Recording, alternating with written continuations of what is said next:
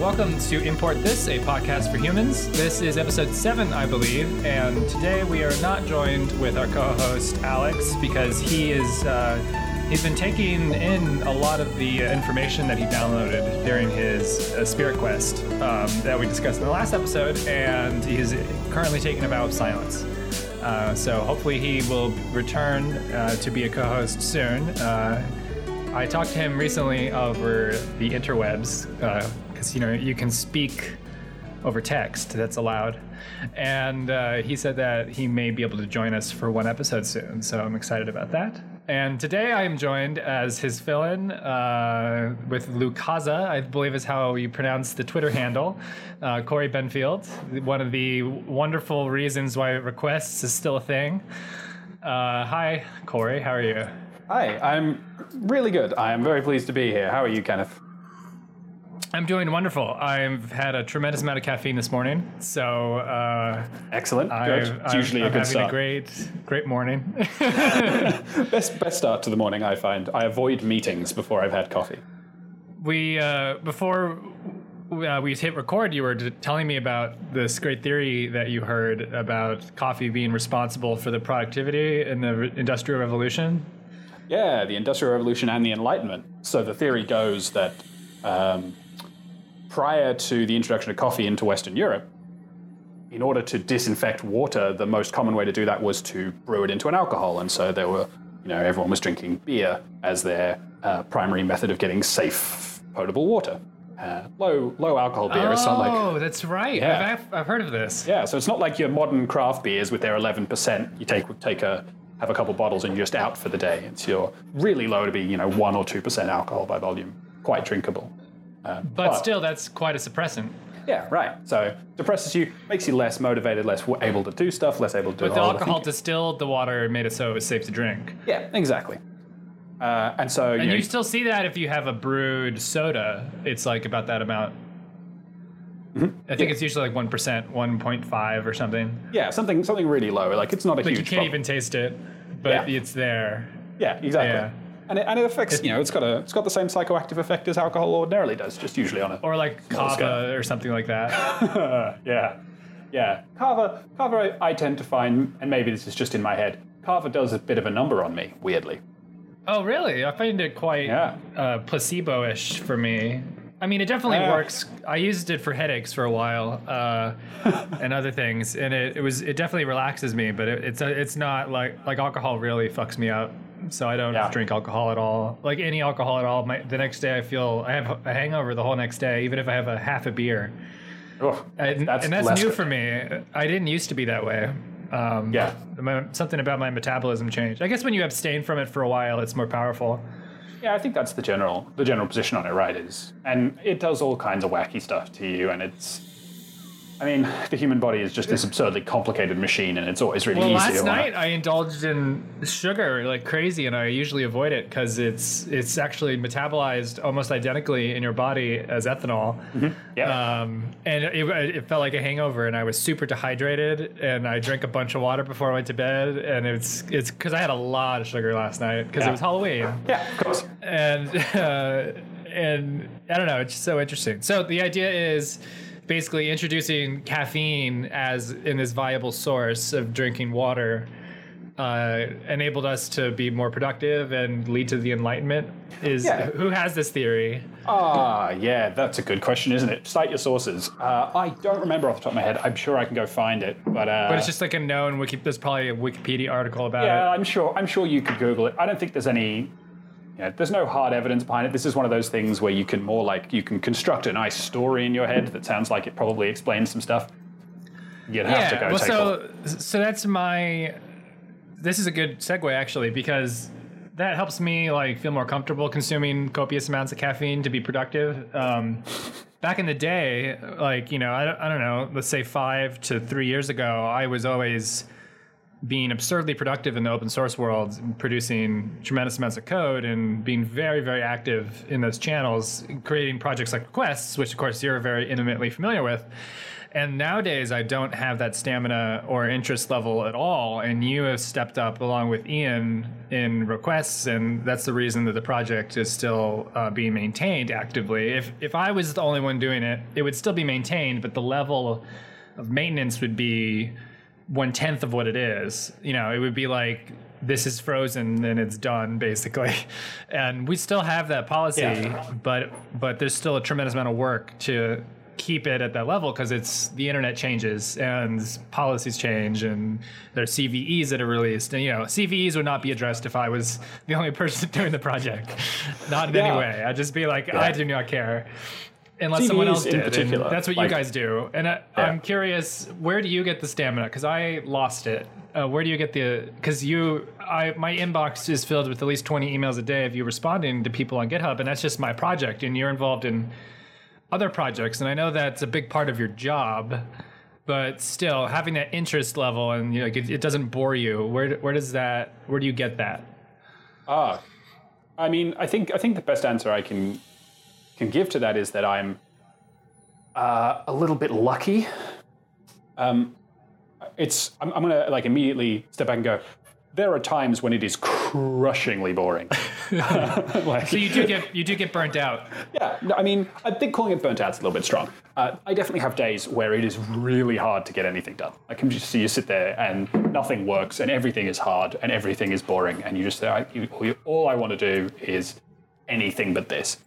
And the best coping strategy I have for that kind of situation is you just go, oh, all right, look, this isn't working. Let's find something else that's kind of vaguely related to my job that isn't terrible to do, and do Yeah. that because you go. I find generally if I can give myself a break for a couple days, uh, that I'm I'm pretty able to get back to a place where I'm productive again. See, I do that, but I do it with music and I do it with photography. I Hmm. I've found I used to do it with like open source, but nowadays I just go away from the computer as much as possible. Yeah. Uh, I mean, all those things involve the computer, but I don't do code anymore. Sure. Uh, and that's something that I'm personally struggling with. Is like I want to build something again, but I don't have anything that I want to build. I think I'm more in a consumptive phase of my life, uh, where I was in a productive phase for a long time, and and I struggle with that because I'm like, career wise, I'm like, you know, I'm very happy in the job I have, and I think I can stay there for a while. But if I was to go find a new job, like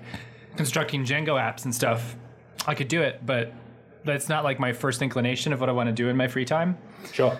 And so I miss doing that. I used to create like HTTP bin and requests and all this stuff, and I've lost that spark. And I, I'm, I struggle personally with if that's good or not. And I don't know if you've enabled me to lose that spark or not. and for those listening, I can't even begin to express how thankful I am to both Cory and Ian for how much um, they've done for the Python community in general, but specifically for requests. They they basically what happened was uh, I assimilated them into the project. They were they were just commenting on a lot of stuff and like the the most the, if you're ever looking for a contributor to one of your projects and you're afraid to like hand the keys over, the best thing for me is when someone is like they're not annoying. Uh, and they're they're like, oh, hey, this issue should be closed because it's fixed already, and stuff like that. If they're doing things like that, then it's like, okay, what I did is I just I just added them as collaborators. I'm like, don't touch anything, but like you know you can like poke around and help maintain stuff, and then eventually you know grows and grows and grows, and now they can make releases on their own, and there's a, no longer a bus factor of, of one or zero. It's now two or three. So, um, And so we did know, that. you- we did that back in Go ahead. 2013. I think. I think it's 2013. I unfortunately it's not When- like when a you commit started in off- the repo. Uh, when when you granted Ian and me the commit bit that we so rarely use, um, but um, you use it. We use it a lot now. we use it to merge mostly. But Oh yeah, you, yeah. You but if there's like a security thing and, and all that, yeah, but but certainly like when we did that, that was you know if you think about GitHub back in 2013, it was pretty pretty slim pickings feature wise, and so there was a lot of it was convention, right? It was you know. Ian and I both went. We promise Yeah, not if, to. if I wanted you to to master." merge any anything or close a ticket, even that's what you had to have commit bit. Yeah, correct. Whereas now in your modern GitHub, you can you can afford to be much more free with the commit bit because you can restrict what you can commit to. So on some of the HTTP2 projects I work on, I've got this policy where if you make any contribution any commit into the repository in any form, touch docs, touch uh, CI, write a test, anything at all, I immediately grant you the commit bit. Because Oh, really? yeah, because one of the things I can do is restrict uh, what that commit bit allows you to do. So you, that commit bit, you still can't push to master. You still can't merge without getting a, uh, a review from someone. Can't merge without the tests passing. Uh, only administrators can do that. So GitHub's added all this like ton of extra control, which makes it I actually easy. didn't know that those features existed. That's pretty cool. It's super cool. It's it, makes it really really easy to just say, oh look, yeah, just join it. You you know you should get the commit bit. Feel free. You can And push so with have your you own seen branches. that like um, contribute to people being more active in the project after they make a one-off? I think so. It's anecdotal. Like I don't have I don't have enough data. Because that's a it lot of seems adding have helped. people, right? Like how many people do you have added in? Like 30, 23? Uh, check, but I think it's yeah, it's somewhere in the thirty to forty realm. Um, and that's a lot. It's a lot, especially for a project that's like it's ultimately not that interesting to most people. It's pretty low down. The yeah, it's thirty. So it's pretty low So, down. so the if someone's going to take their time to add something, they're going to probably make their own branch, and it's going to have a bunch of crazy shit, and you're not going to know what's in any of the branches. yeah, but I don't really care what's in any of the branches except master. Like, it's, it's fine. You can do whatever you like, and it's it's a little bit like you know I want You're like a people- playground more. So that's kind of like the way a Django should operate, in my opinion. Yeah. So that's kind of a cool. I like that model. That, that makes a lot of sense. I mean, I think it's a good idea. I'm yet to see how far it goes, but I'm acutely aware like a lot of these projects. Yeah, projects. because do you are- consider? Well, we should tell our listeners about the things that you do in addition to maintaining requests, which is a tremendous amount of work. And uh, in my worldview, your main thing, it's not your main thing in your worldview. It's your main thing is H two, yeah, right? Yeah. Can you tell everyone about that? Yeah, so H2's H2's a super well, I think it's a super interesting project. I suspect most people wouldn't agree. But In um, the future, they'll take advantage of it and not know. in the future, they might already be taking advantage of it, not knowing. To be honest, it's it's around. Um, but so H2 is H2 That's is an- fantastic. yeah, H2 is an HTTP2 protocol uh, implementation for Python. It is server Of which now there and client. are. I remember when I made the um, protocol adapters for requests, I wanted it to be turnkey for HTTP2, and I tried to do it, and there it was impossible. Nothing existed. yeah. So Is so, that still the case, or is H2 the only option? Uh, H2, yeah, H2 is the only option. So I frequently describe H2 as uh, the best Python HTTP2 implementation. Uh, and I feel pretty good That's about fantastic. Yeah. I like that. I like that. that. Right. But It's like the best. The best camera is the one that you have on you, right? exactly, exactly right. It's and you know the, by definition, if there's only one of something, it is going to be the best of that thing. You know, no big It's deal. also the worst. it's also the worst, admittedly, but that's fine. You know, come fix it. I'm sure someone has another one around. Like there's a twisted one. I'm sure. no, Twisted is built on Twisted's HTTP2 support is built on H2. So you are the underlying infrastructure upon which all all HTTP2 will be built. So that's the goal. So so the problem I was The trying to solve standard with H2 library is being targeted potentially. Nah. Um, Okay. we- We'll come back to the standard library thing because you and I, I think, agree on our position in the standard library about the standard library. Which is make it smaller instead of make it bigger. Yeah, but I don't think anyone else. I think a lot of people don't feel that way, and I've wanted to kind of write a blog post at some point that says, you know, why I hate the standard library. Um, The idea of the standard library. Yeah, yeah, right. But but spinning back to H2, like H2 is is almost is nearly unique in a class of libraries in Python because uh, I wrote it to solve this very specific problem I had, which was that I'd written an HTTP2 implementation already called Hyper, um, built Which is a server and a client. That's just a client, and it was built around Okay. the model of um, HTTP lib, HTTP.client in the standard library, uh, because I was an idiot. Um, it seemed like such a good idea at the time. I was like, oh, it'll be drop-in compatible. It'll be great. Um, but and this is based on all the knowledge you had on requests already. Yeah, right. Like I was one of the one of the people best equipped to replicate what HTTP lib did. Um, But and and you still thought that was a good idea? right? Yeah. I don't know if I was drunk. Well, no, I still. I mean, is it still a good idea to do that on top of H2? So it is on top of H2 now. I ripped out the internals. Uh, it's built on top of H2. Okay. and that's still a good idea to have that project. No. you think? Uh, no. I- again, I've got this another blog post sat in my head that says why my most popular project is the one I hate the most. Um, like I, Cool. That's the one. If request is going to use it today, it would use hyper, right? yeah, and you can get requests to do HTTP2 today using Hyper, and people do. Like this is a, not a not a hypothetical Yeah, thing. there's there's a connection adapter that you can use. It's available today to Yeah. do that. We Yeah, should let people know. Do you know what it's called? I don't. uh, the connection adapter. It's called Hyper. It's in the Hyper library. Like if you pip install Hyper, Oh, it's it comes in. with it comes with a request adapter. And Uh, then you have a two liner, and you get HTTP2 automatically working in requests. Yep. And Yeah, people so are that's using the that beauty of mostly request and today. hyper, and everything's amazing. But Yeah. but but but uh, the lesson I learned building Hyper was that um, HTTP2 sucks in synchronous code. Um, and the reason it which sucks is in what, synchronous which is like what everyone writes code in. correct, and particularly what everyone using requests write code writes code in. Um, and the Yes. reason it sucks is because uh, HTTP2's got all of this bidirectional communication going on all the time, and there is a whole lot of data being exchanged about the connection. Like it's not request and response data.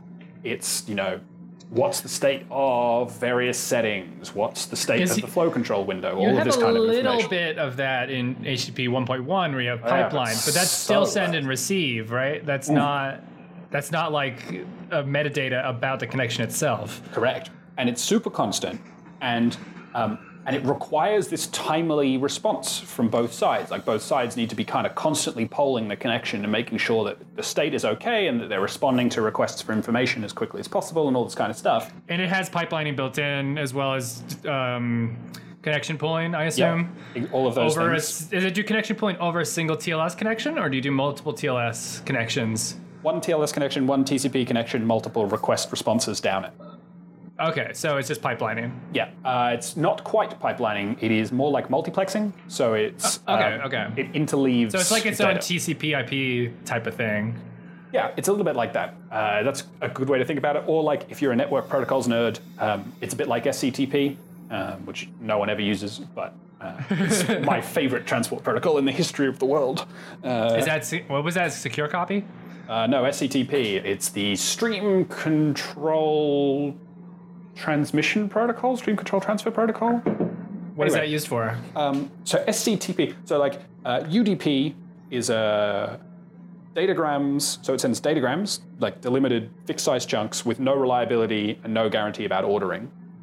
TCP sends a data stream, uh, so it has no and it has chunks. handshakes and ensures that So it's got, everything and it's is got connection integrity properly. and all this other stuff. Um, SCTP is a little Ah. bit like both of that.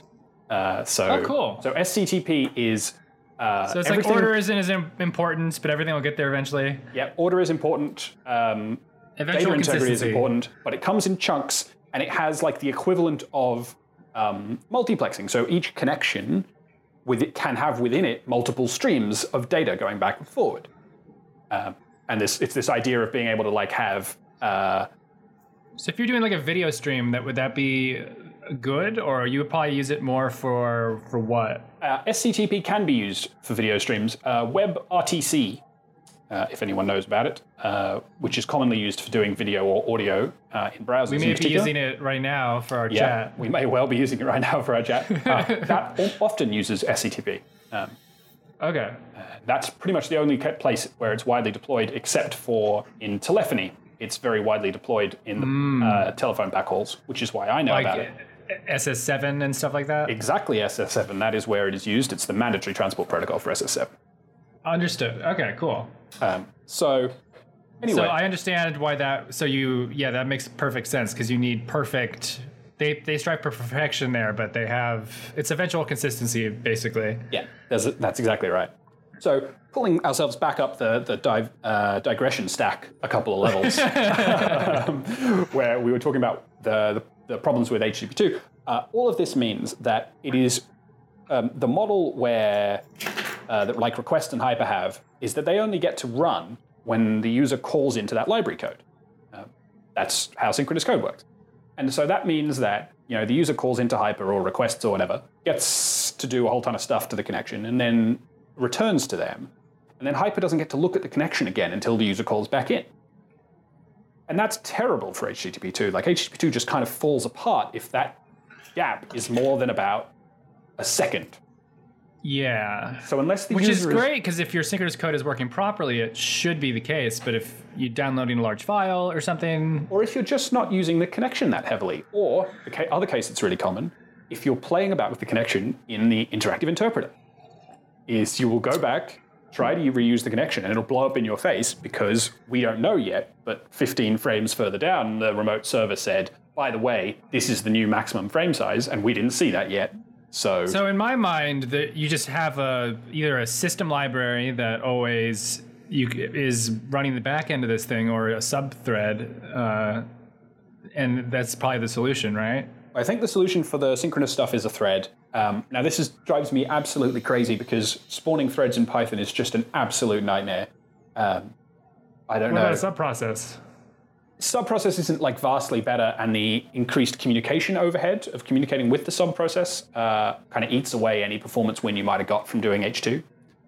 Gotcha. It's But it just silly. it. I'm, talking, I'm thinking, I guess, uh, usability from like a code perspective, Yeah, I mean the ultimate, optimizing for that. the ultimate usability from the code perspective. Um, unfortunately, uh, Apple's already done it. So um, if you've ever used, if anyone's ever used NSURL session, um, Ah, one common thing that NSURL session does does is, uh, and usually running on most machines, probably running on your own machine right now.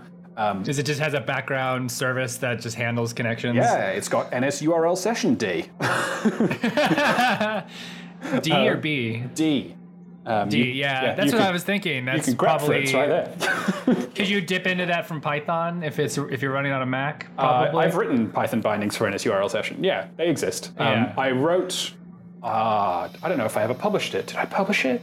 I wrote as a they joke. did that. You think they did that for HTTP2? Uh, no, they didn't. NSURL session predates HTTP2, but it gets transparent Oh, wow. HTTP2 support, kind of just because they're always, it's really easy I to love do. how on top of stuff they are. They like they're so ahead of the game when it comes to. I don't write. I'm not. I don't write code for that space, but I, I, I always have such a deep respect for it because it seems like they really think ahead in terms of architecture. Yeah, I mean, But it makes it like- really hard to write code because it's really proper. Yeah, certainly, and certainly, like that idea has been really good, and they've kept up on like NSURL session has added features really, really quickly. They've been really effective with it, uh, so I'm, I'm That's pretty impressed by that. There's the requests of um, of that world. I can't remember what it's called. My friend wrote it. Um, Matt with three T's. Do you know what his thing is called? Uh, NSURL handler, I think. Maybe there's a thing. I'm not sure. It's what everyone uses, like like Gowalla. He wrote it for Gowalla, I think. Oh yeah, that sounds plausible. Uh, so I wrote. I maybe never published it. Must have published it. Um, I wrote more or less as a joke to prove the point.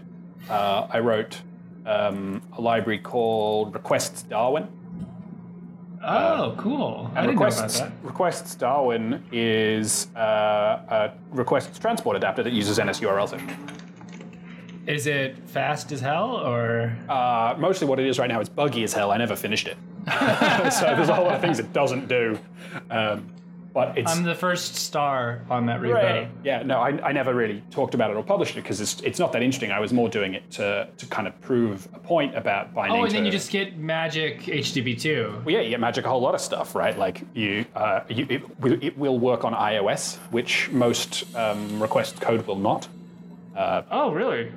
Well, request code works kind of on iOS, but iOS is a bit tricky. Um, iOS. I've been thinking of writing a, a, a Mac app using pure Python Well, it's totally for doable. fun. Totally and doable. it, that should request should work fine there, but not on iOS. Yeah, Mac would be fine. On iOS, it's tricky. And the reason on iOS it's tricky is uh, if you use regular sockets on iOS, they are available. The Berkeley Sockets API is there, but uh, they don't interact with the uh, system radio in any way. So if the system's put the cellular radio to sleep, opening up a socket Hmm. that's kind will of not wake it expected. back up. Yeah, So you wouldn't do that for a real app, but if you were running like a script, it'd be it'd be fine. It, it's it's just like how your laptop works, basically. yeah, except so Twisted uh, can use the proper magic sockets that do the right thing. Oh, So really? yeah, so uh, Twisted is in fact looking like the easiest way to write pure, pure Python iOS apps because it can integrate Huh. with the iOS event loop and do all the iOS eventy things.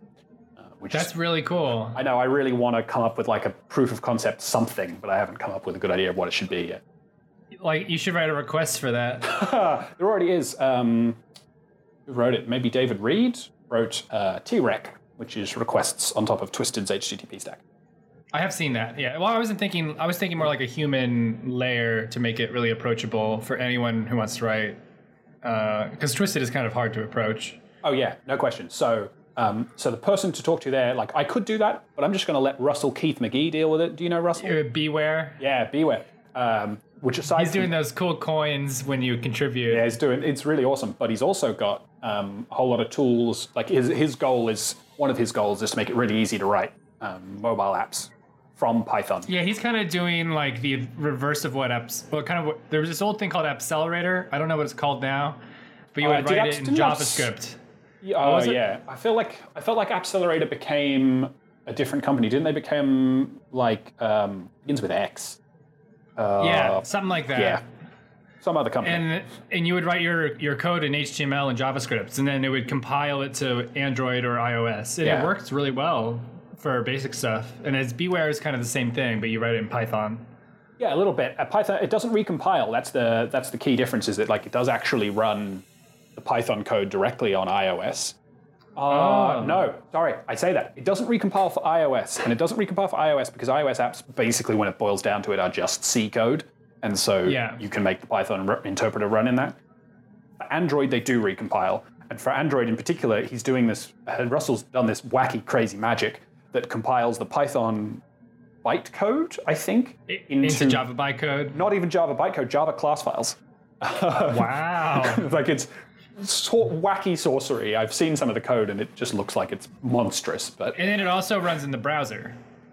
I think by definition it also Yeah. runs in the browser. Yeah, I mean You showed me that at PyCon. It was showing me HTML stuff. The whole and I was project's like, kind of crazy. Man, this is like way too ambitious for me. Yeah, right. but there's um, there's some pretty good like discussion between between Russell, so the BeeWare project, and the Twisted project about how to make them kind of cooperate together a bit more effectively. And so Huh. um, that led to some improvements in Twisted. So Twisted ported some more some specific stuff over to Python 3.5 uh, expressly so that uh, it could work with the BeeWare project. cool. Yeah. So there's a Well, lot of. I don't think we should go too far down this tangent. You say that. I mean, this whole podcast is about tangents. so I don't know what you're talking about.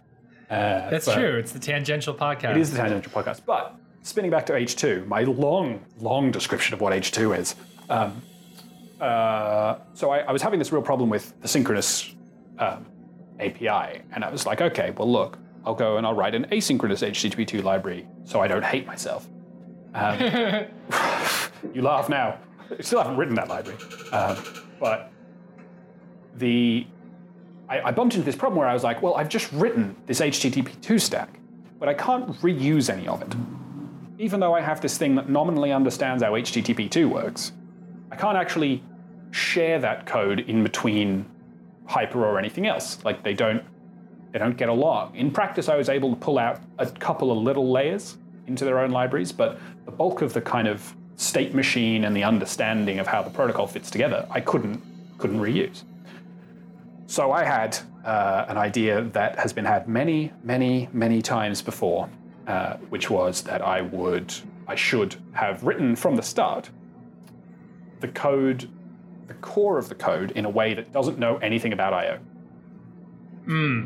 So it's this basic idea that says don't, don't So basically, the socket. connection. That's what we did with request too. It was it was bound directly to IO code, and then I abstracted it away into its own class that could be injected in and out. Correct. Uh, and so request is a pretty good example. I, I frequently have this conversation with people where they're like, well, look, why don't you do a sans IO requests? And I say, well, the reality is requests is very nearly uh, completely sans IO. It does have the IO in a couple places where it expects that done a certain way. But Yeah. in yeah. practice, there's a protocol that's expected, like the sock. You just need to file the like object, basically. Yeah. So I wanted to go one step further than that. I didn't want to even expect a protocol. I wanted a thing that you could put into any protocol. Like it was bring your own IO. methods, basically. Yeah, it does all of the protocol in memory. You feed bytes in the top, it tells you what those bytes meant, and then you say, I want to do thing X, and it pushes bytes out the bottom back to you and says, get those bytes onto the network however you can. And it uh, does it have its own event loop? It doesn't have its own event loop because it doesn't need one. Uh, it runs purely synchronously. It does all the evaluation when you push bytes in at the top or when you tell it to do a thing on Oh, the so network. a f- this is a functional thing. Uh, it's object oriented, but it's functional in the sense that it is it is intended to have um, no Like you make a call and then you get a, a synchronous response, and that will go through an event loop if one's present in the outside code. Uh, yeah, I mean it, the reality is like uh, the outside code is Like, like responsible ideally, the outside code is asynchronous, and then you just kind of dip The into it code when you whatever you like, right? So, like I said earlier, a hyper is now built on top of this, and so hyper's using it in a purely synchronous form.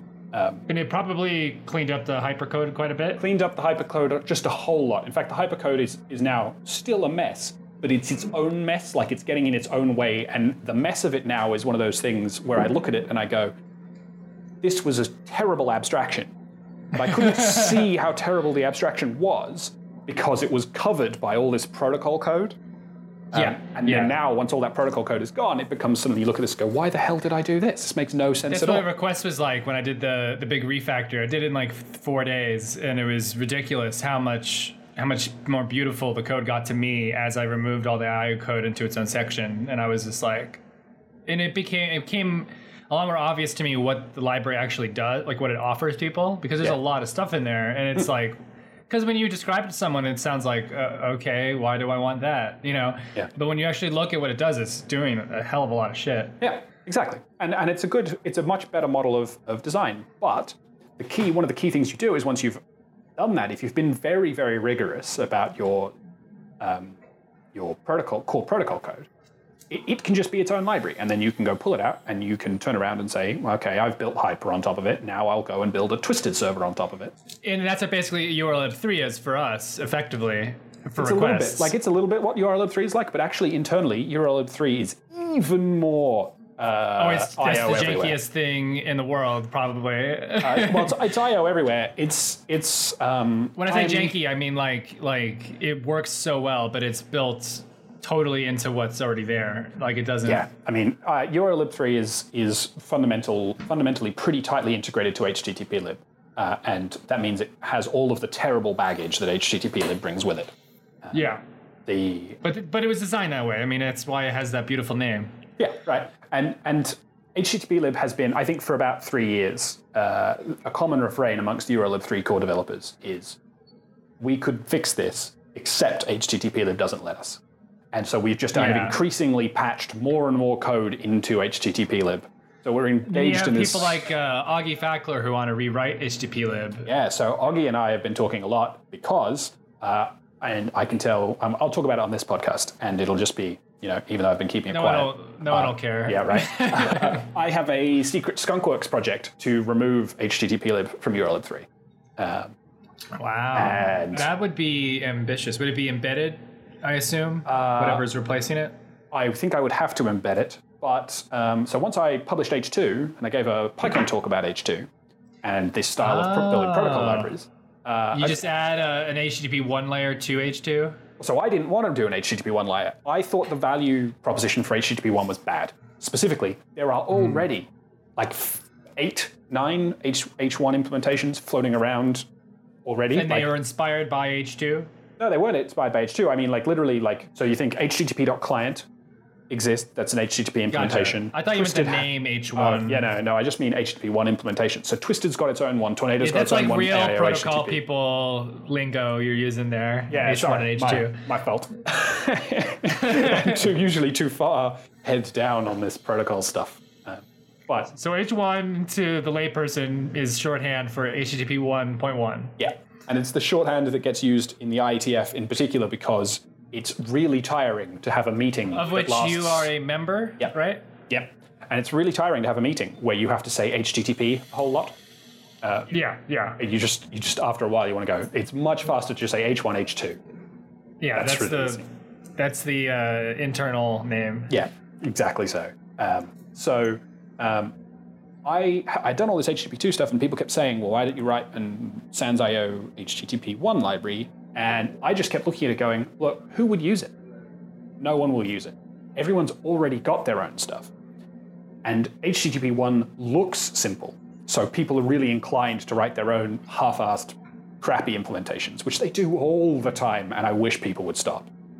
The opposite of curl. the opposite of curl. Like um, HTTP one has this terrible effect of looking really simple at a protocol level, and so everyone thinks they can write it, uh, and then they miss all of the little subtleties. So Oh, uh, that's what I, that's how requests started. I was just like, Yeah. well, this API sucks. I'm gonna make it simple like it really is. Leave the And API I alone, Was like- able to kind of do that. So well, no, I, I stuck to the real API, like of what HTTP is, and that's how I was able to be successful. But But even there, like requests, requests pastes over a lot of the wackiness of H1 at a protocol level.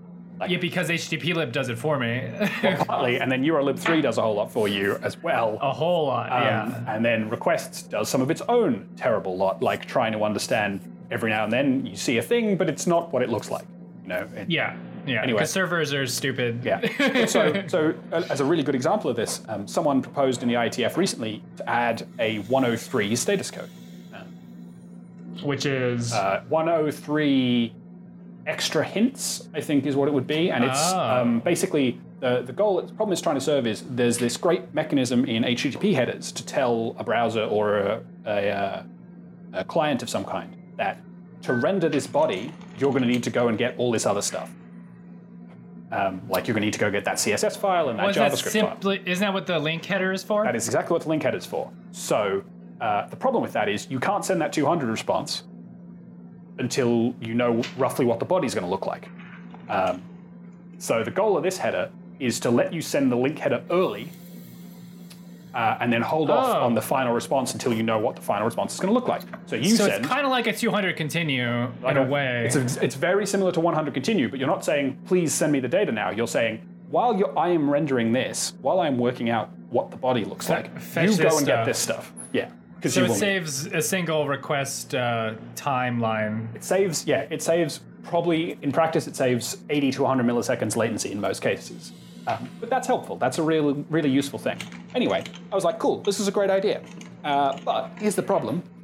Do you know how many Python HTTP1 libraries can handle a 103? Uh, precisely one. Uh, if you exclude uh, the library that I am planning to use un, un, under HT, under URL3, uh, zero, exactly zero. Uh, yeah. Requests can't do it because URL3 can't do it because HTTP lib can't do it. Um, Well, we can't do continues either for the most part. yeah, no, we can't do pro- 100 continue properly either um, because of HTTPlib. That's One- Augie's whole thing is to That is- continue. that is Augie's whole thing. I got Augie very excited when I told him that my planned removal of HTTP lib will come with the ability to do 100 continue. That's his whole his whole reason behind the whole thing is so Mercurial can do continue. Yeah, exactly. But we're, we're hopefully getting there. Uh, but anyway, so HTTP, lib 2, which every now and then people claim they want to use, also can't do it. Uh, Twisted's HTTP library can't do it. AIO HTTP can't do it. Uh, literally none of them can handle it. They all treat the 103 response as a final response, and then they put the 200 in the body, uh, which is bonkers, bonkers wrong. The spec's super clear that if you see a 100 response you don't understand, just ignore it and keep going. So is the 103 then you still use the link headers, I assume. well, they would still use the link headers in the 103. Yeah. There Um, would be no body. Well, there would sometimes they say there's no body. That's bad. Like that's bad in a really subtle way. Um, partly because it hides the 200 from the user, but more importantly, it leaves the 200 in the socket buffer. So if you then send another request on that socket, you will read the 200 response to the old request and treat it as the 200 response to the new request. I mean, because in my mind, I'm still thinking two requests. So I'm thinking you have a 102, because I'm thinking from the server side. Hmm. You know, you do a 102, you respond with it with no body, and then and then you stay with another response properly. Yeah, and so that's exactly right. But the way you need to think about what uh, these clients that that treat the 103 as a response with no body do is they say, okay, 103 response with no body, we're done. Here's your response. Yeah, and then you would have to have your own code to do it again, which kind of defeats the purpose of it. But in some cases, you can't. Like HTTP lib says, here's your 103 response, and then you say, get response again, and it goes, you can't get a response again. I've given you the Yeah, response. You, would have to start all over, basically. Yeah. And that's what, to me, in my mind, I can't imagine it being any other way. I mean, But that's because I'm built on top of HTTP lib in my Yeah. brain. Well, so the correct thing for HTTP lib to do, uh, there are two. Uh, correct thing number one is if it wanted to be really clever, it could have a callback for 1xx responses that it uses, and if a user really does care about seeing And it at one point, this callback. also seems like hyper optimization that's unnecessary, but that's what the web's all about, I guess. Exactly. But Uh, indeed, and and I'm not actually worried. Like, I don't think Python people will use this. I don't think anyone's going to write a Python client that will actually use the data in the 103. Uh, but they need to not explode when they see one, right? Like, it's and that's why the correct thing for HTTP-lib to do really is to just throw it away. Is to just go, okay, here's a 100 Just response. eat it, eat Yeah. it, and continue. Eat it, keep going. Like it's not relevant to me, and that's what the specs says So you that's should what do. requests could do automatically. Requests cannot do it have that- automatically with, unless well, we we. have the loop built in. It would be two requests. I mean, the requests can't do it unless it gets HTTP-lib out of the way entirely. Like basically, once once Well, HTTP-lib's we done, would receive the 103, and then we would just make another request based on it. Uh, no, no, but so the that would defeat the whole purpose. yeah. And, and in fact, we want to make make another request, quote unquote, that HTTP-lib thinks was made, but that doesn't actually reach the socket, because otherwise it So will it- trigger another response from the server, right? Like There must be. Uh, is there a way to to tell the server when you're making the request if you support that or not? Well, so that's exactly the thing. Is my response back to the to the IETF was, "This is a great idea. It needs to be negotiated. Like you need to you need you need to have need to put a header in front of it because you'll like the Python ecosystem's a mess clearly. Like, because, it needs to have an accepts header of some sort, right? correct, yeah, because clearly the Python ecosystem's a problem. But it's totally reasonable to assume that this problem is really common in other language ecosystems too, right? Like, But no one cares. Probably no one's talking about it. I mean, uh, it's just well, it's, when you sit so in on those meetings, uh, what what languages are represented? Is it like I- is it In terms of language communities, uh, Python and Go, and that's it. and so and then it's a bunch of HTTP nerds? Yeah, and then it's a bunch of like. Um, Where did they come from? I don't understand. well, so they come from a few places. They come from browser vendors. It's really common. They're the, they're a big heavyweight Okay. margin, uh, and they don't represent languages because they're all written in C++. Um, and then server vendors is really common. So people who write Apache or people who write uh, Apache, Nginx, Nginx. or people who write um, other kinds of services. ISS maybe? Quiet, I quiet. I don't. I don't see the ISS people around, um, but I suspect they are around. Um, Microsoft is building a new server now. I can't remember what it's called. Yeah, neither can I. Microsoft browser team was around, um, Okay. and and then the other really common one is um, proxies, proxies and intermediaries. So Hmm. you know the Squid folks, the HA proxy folks, uh, they're all So around. So people who are really just dealing with it as a protocol. yeah, right. These are all protocol implementers at, at, at this basic level, and like mostly, And probably someone from like Akamai or something. Akamai tend to be around, Cloudflare are around. You know your big CDNs all present, like Gotcha. Okay. All right. Uh, and then you. and then me, yeah, and then me sitting there being Python man, saying none of Oh, our man. clients work. Please, please let us. That's us. important. I'm glad you're there. It sounds Yeah. like you're doing really important. They, they really hadn't thought of the negotiation because that's the first thing that comes to my mind. So they had written the draft said, I don't know, we should probably negotiate this maybe. And I went back Okay. and I went back and said, no, no, no, you Highlighted have it. to negotiate this. like it, that's not Gotcha. optional. It's got to get done because not just the Python ecosystem is a mess, but it's safe to assume that lots of other languages and implementations have this exact same problem because no Yeah, one because has. that's really tricky to implement. It's not actually that tricky to implement at all. The thing that's problematic about it is it's this extension. It's easy to gloss over because Yeah. it's not 'Cause you don't obvious s- that that's part of the spec. Not obvious, and you don't see it anywhere, right? Like yeah, it's because transparent. yeah, because no one has written. Like we only have basically two uh, 100 status codes that ever get used. So people who the only people who would properly consume this is like Chrome and Safari, basically. Yeah, the browsers will get it right, um, and Yeah. that's the browser get it right, And and, that's many that's proxies. in their mind when the IETF is doing this. That's basically what they're thinking of is is browsers. Yeah, browsers are the primary Yeah. target. So for the- them, it's real easy to just be like, "This is a new thing," and it Mm-hmm. works. And then they think about the old. But what about the old phones that are running outdated stuff? You Yeah. know, they still need the negotiation. So Exactly. that should still be in their mind. Yeah. And I mean, the reality is, like, the community would have gotten to that point eventually.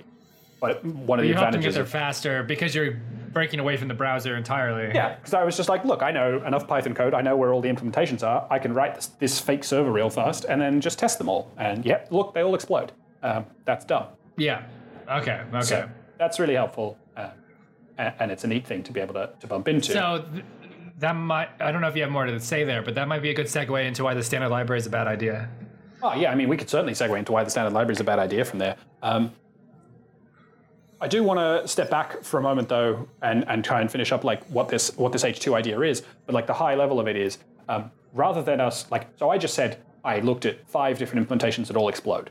Um, and they're all on. They've all got different code, but they all made the exact same mistake, and that's pretty dumb. Like, why why do we have to fix the same bug five times? Yeah. That's pretty stupid, especially when there's no need for it. So H2 and now some sibling implementations uh, are all predicated around this idea of like if you have one that you can use from everywhere, it doesn't matter how you're doing I/O. It doesn't matter if you want to use like deferreds or futures or you know insert your own I/O mechanism here. Uh, it'll always work. That means that we get to kind of like focus our energies, right? So we wouldn't have to fix this once if we'd written an HTTP library from the beginning that didn't do any I/O. We wouldn't have to fix this five times. Sorry, we would only have to fix it once. Uh, and the way we could get away with it is, you know, fix it that one time, and then HTTP lib is plugging it into sockets, and Twisted's plugging it into Twisted protocols, and Async IO is plugging it into Async IO protocols, and everyone's plugging into their own specific thing. But they all kind of had this core flaw in them, which they didn't understand 1xx responses properly, and now they do. This is a, it turns out like a really powerful idea, and is why um, urllib3 is in practice just going to end up being built on uh, exactly that kind of protocol uh, implementation, which is Nathaniel Smith's H11, which is uh, HTTP 1.1 version of H2. And that, with digression over, we can talk about uh, why the standard library is a terrible idea. Whew. So, That was a mouthful. yeah, right. Uh, so, standard library. Um, uh, I think you've got the most famous quote about the standard library, so uh, I feel like you should start from there, and then we'll talk about why we think that's true, and then what that right, means I'll about the standard library more generally. However, I want to say that it's slightly misappropriated and that I heard it somewhere else. I don't know Yeah. where from. Sure. Uh, I think I may have heard it from Guido. No, it wasn't from Guido. You know what they say, though good artists copy and great artists steal. Yeah, whatever. Some people have said that I said, uh, and I do say it all the time. Um, the standard library is where a library goes to die, and it, I may have actually come up with that. I know other people have said similar things, at least. It's a common Um, sentiment, I think, amongst people who've been working with the standard library for a while. Guido, when I talked to him about it, his his statement, uh, it was a private conversation. It was he's made the sentiment before that maybe the standard library should shrink and not grow. Um, but what he said specifically was, you know, we're batteries included, but we have rusty batteries, um, and that's that's a kind of a, a good way of thinking about it. And that's what I mean by it's where a library goes to die. It's like if you just put a battery in, you know, and it, and you come back in four years, there's going to be all that leakage and the acid everywhere, and it's going to damage the device. And that's kind of what happens when a library goes into the standard library. It damages both the battery and Python itself if it's something that needs to be actively maintained. Yeah. And so I think that's the key bit, right? Is so the standard library is hugely popular amongst Python programming because it's nice to have all this stuff that's just here that you don't need to install. I get that, I genuinely do. Because I was. And uh, that's kind of the thing that's really made it attractive to people when Python was becoming popular amongst web developers was the fact that, you know, pip was not an obvious thing at one point in a time. Uh, it is ubiquitous now because it's part of Python. When you install it, it gets installed. Um, but you know, we used to have to pick like there was a, an actual like mantra that people recited, and it was like use pip, not easy install. And easy install was like that was like that was like the in people knew that you know that was like tribal knowledge. So in that world where you have to know the distribute was better than setup tools, um, even though they appear to be the same and no one really knew and the status of either project, it was all insider information. Installing things was a detriment to the usability of software. Yeah. Uh, and so having a dependency in general was something that was kind of not looked at as a best practice. And that's why a project like Requests doesn't have dependencies. oh, yeah. Um, and like, and, and this is an interesting one because we get requests that's brought up on this a lot, and uh, I, I always think it's worth pointing out, like the the discussion we have in 2016, nearly 2017, about requests and dependencies is vastly different to the discussion we would have been having having in 2012 when I started working on requests about dependencies. Like the amount of work, Exactly. the amount of the quality of the work that not just Donald Stufft, like the whole Python packaging ecosystem, but but in particular Donald Stufft has brought to pip and to the Python package index, the cheese shop over the last And five Jannis years, before him. and Jannis before him, like the amount of work that they have all done to turn pip from like a works 20% of the time kind of joke of a thing into something that can actually reasonably want to use and depend on and for your rely infrastructure. on infrastructure. Yeah, Yeah. exactly. Like that's that's been huge, and it does like dramatically change the shape of this discussion. And the cheese shop used to be a single server running in like Holland or something. Yeah. And you know, it's amazing how far it's come. And the, the fact that the the code base is still the same, it's been updated quite a bit, but Mm-hmm. It's being rehauled very actively. Yeah. Um, into a whole new project called Warehouse, but Mm-hmm. which is available now. Code Like, People can use that if they that- want to. Yeah, yeah, it's a whole new package index, and it's being, you know, the migration is occurring. But that old, that thing is so old. I went to go add S3 support one day. I volunteered, and um, I couldn't even touch the code. It was, it was so horrid, and it's amazing how much reliability they've added to the service. Because back in the day, when it, that time era I was talking about, like 2011 uh, I started at Heroku, and uh, I was, you know, my task was add Python support. And so, in my mind, if you're a Python shop, the best practice was if you're relying on a piece of software as a dependency, then you need to run your own version of the cheese shop with those dependencies backed up Yeah. for reliability because the cheese shop was so unreliable because it would go down all the time. Um, and I, I basically I just passed that feedback along and Donald's like fixed the problem where like you, package availability is never a problem No. at all anymore No. in any way shape or form and there's status that you can sign up for sms alerts Mm-hmm. for cheese shop issues and it's incredible it's a real piece of infrastructure and i we don't have any mirroring at all at heroku and we don't need it we never have in the last five years Yeah. Um, and like- that's just amazing how And a much huge amount of it's that software development work that Donald's been doing. Uh, and also, it's I, and I also think this is really worth remembering is um, the other the other remaining bit of that the other remaining bit of that uptime comes from you know human sweat. People wear pages for PyPI Yeah. for free. Exactly. Like those those people are doing some kind of public service, the likes of which I think most programmers would never dream of doing. I mean, you are in a way too, but yours is engineered, so you don't have to wear a pager. Right, and that we- They're doing the ops for that. and that's psychologically, I think, tricky. Like I like buying those people, you know, insert beverage here because Yes, exactly. they uh, they need as much emotional support uh, as we can give them to do, you know, the last ten percent of what is required to build a reliable service, which is sometimes people need to get up and fix some stuff. Yep, right in the middle of the night. Yep, and that's gross, but yeah, it's part of it. But anyway, we live now in this in this moment where the Python packaging system, while still imperfect, is now good enough that you can reasonably say that it is not really dramatically more difficult to go and fetch a library from the Python package index than it is to get one from the standard library. It is Correct. about the same level of difficulty. And that starts to raise Not only that, it's also true that it is effectively impossible to build anything without installing something. So there's no barrier to entry to pip install. yeah, Pip install is no longer something that's like, oh, someone might not be able to use this piece of software. It is a mandatory piece of, of software development nowadays. There's hmm? nothing, you're not going to build a Django app without pip installing something else. No, you're not going to build any non-trivial Python application without pip installing something. It's just going to happen. Exactly. It's a requirement. It's not an optional thing anymore. Indeed. And it so that was starts to- then.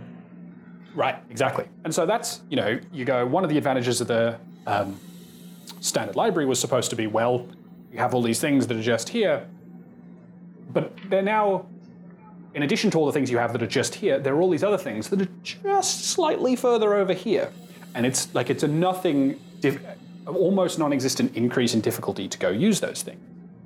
So the question about the standard library becomes what advantages do you get by becoming part of a big distribution that has a number of real problems? They've got real problems around the frequency with which they ship releases. Like, if you want to get a new feature into the standard library, you're not going to see it in the real world for another nine months at least. It's just not going to happen. Uh, if you need to get a security fix in. You're not going to see it very quickly, and you might not see it in some old but widely deployed versions of Python, which is a real problem.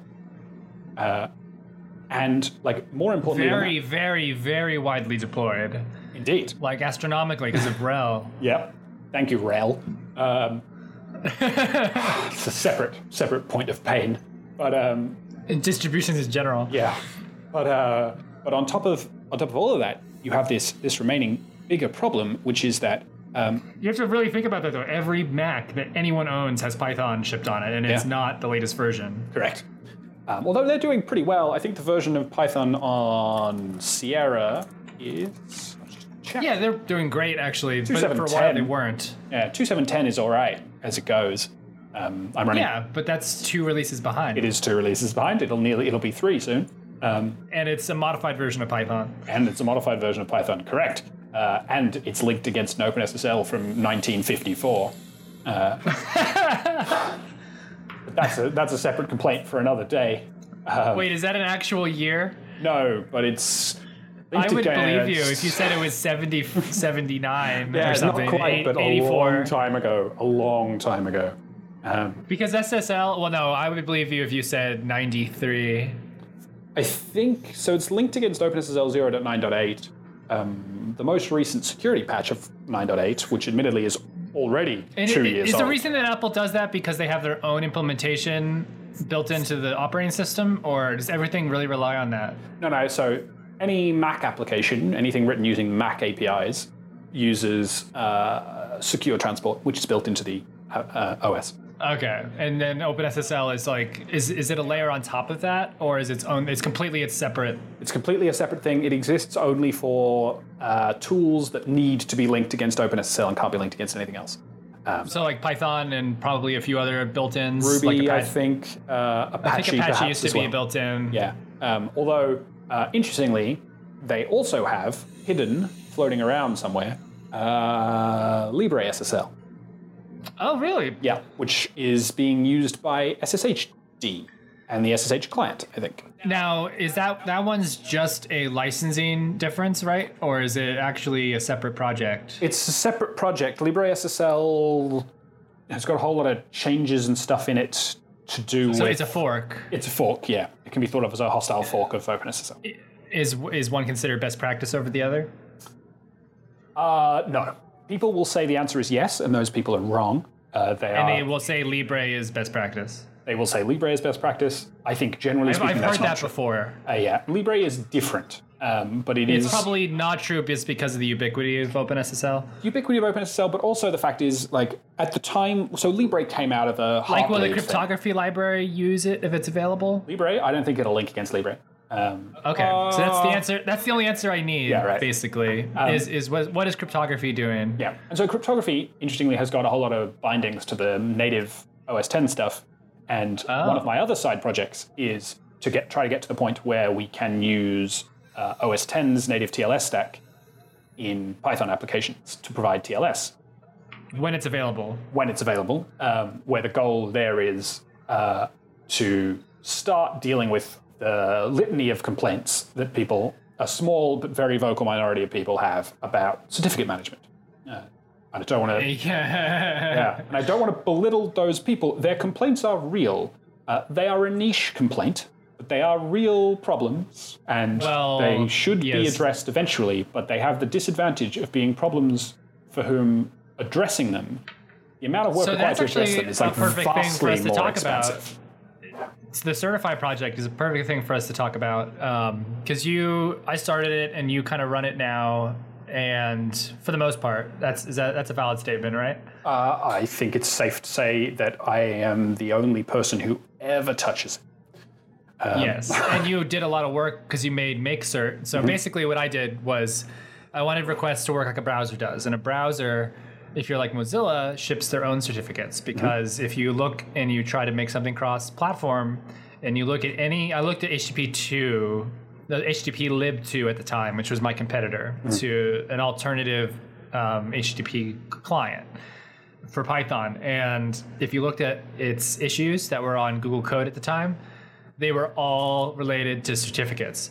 And so I was like, I want to avoid that problem entirely. So it just always works. So what I did was I took the Mozilla set of certificates and put them inside of requests. And so it uses that automatically, just like a browser does, because re- requests often is influenced by the design of a, almost always influenced by the design of how a web browser's like inspector works for HTTP. Because mm-hmm. that's how I learned how HTTP works Sure. Um, and and so I did that, and but then there's some like quirks when you take that certificate list and try to use it, and there, there's a, lot, a couple blacklisted certificates, and they're just in there, and if you just stick them in there, they'll actually be used as whitelisted. So I had to manually remove those, and uh, you know this is stuff I learned like as people submitted pull requests and issues, and this stuff isn't documented anywhere.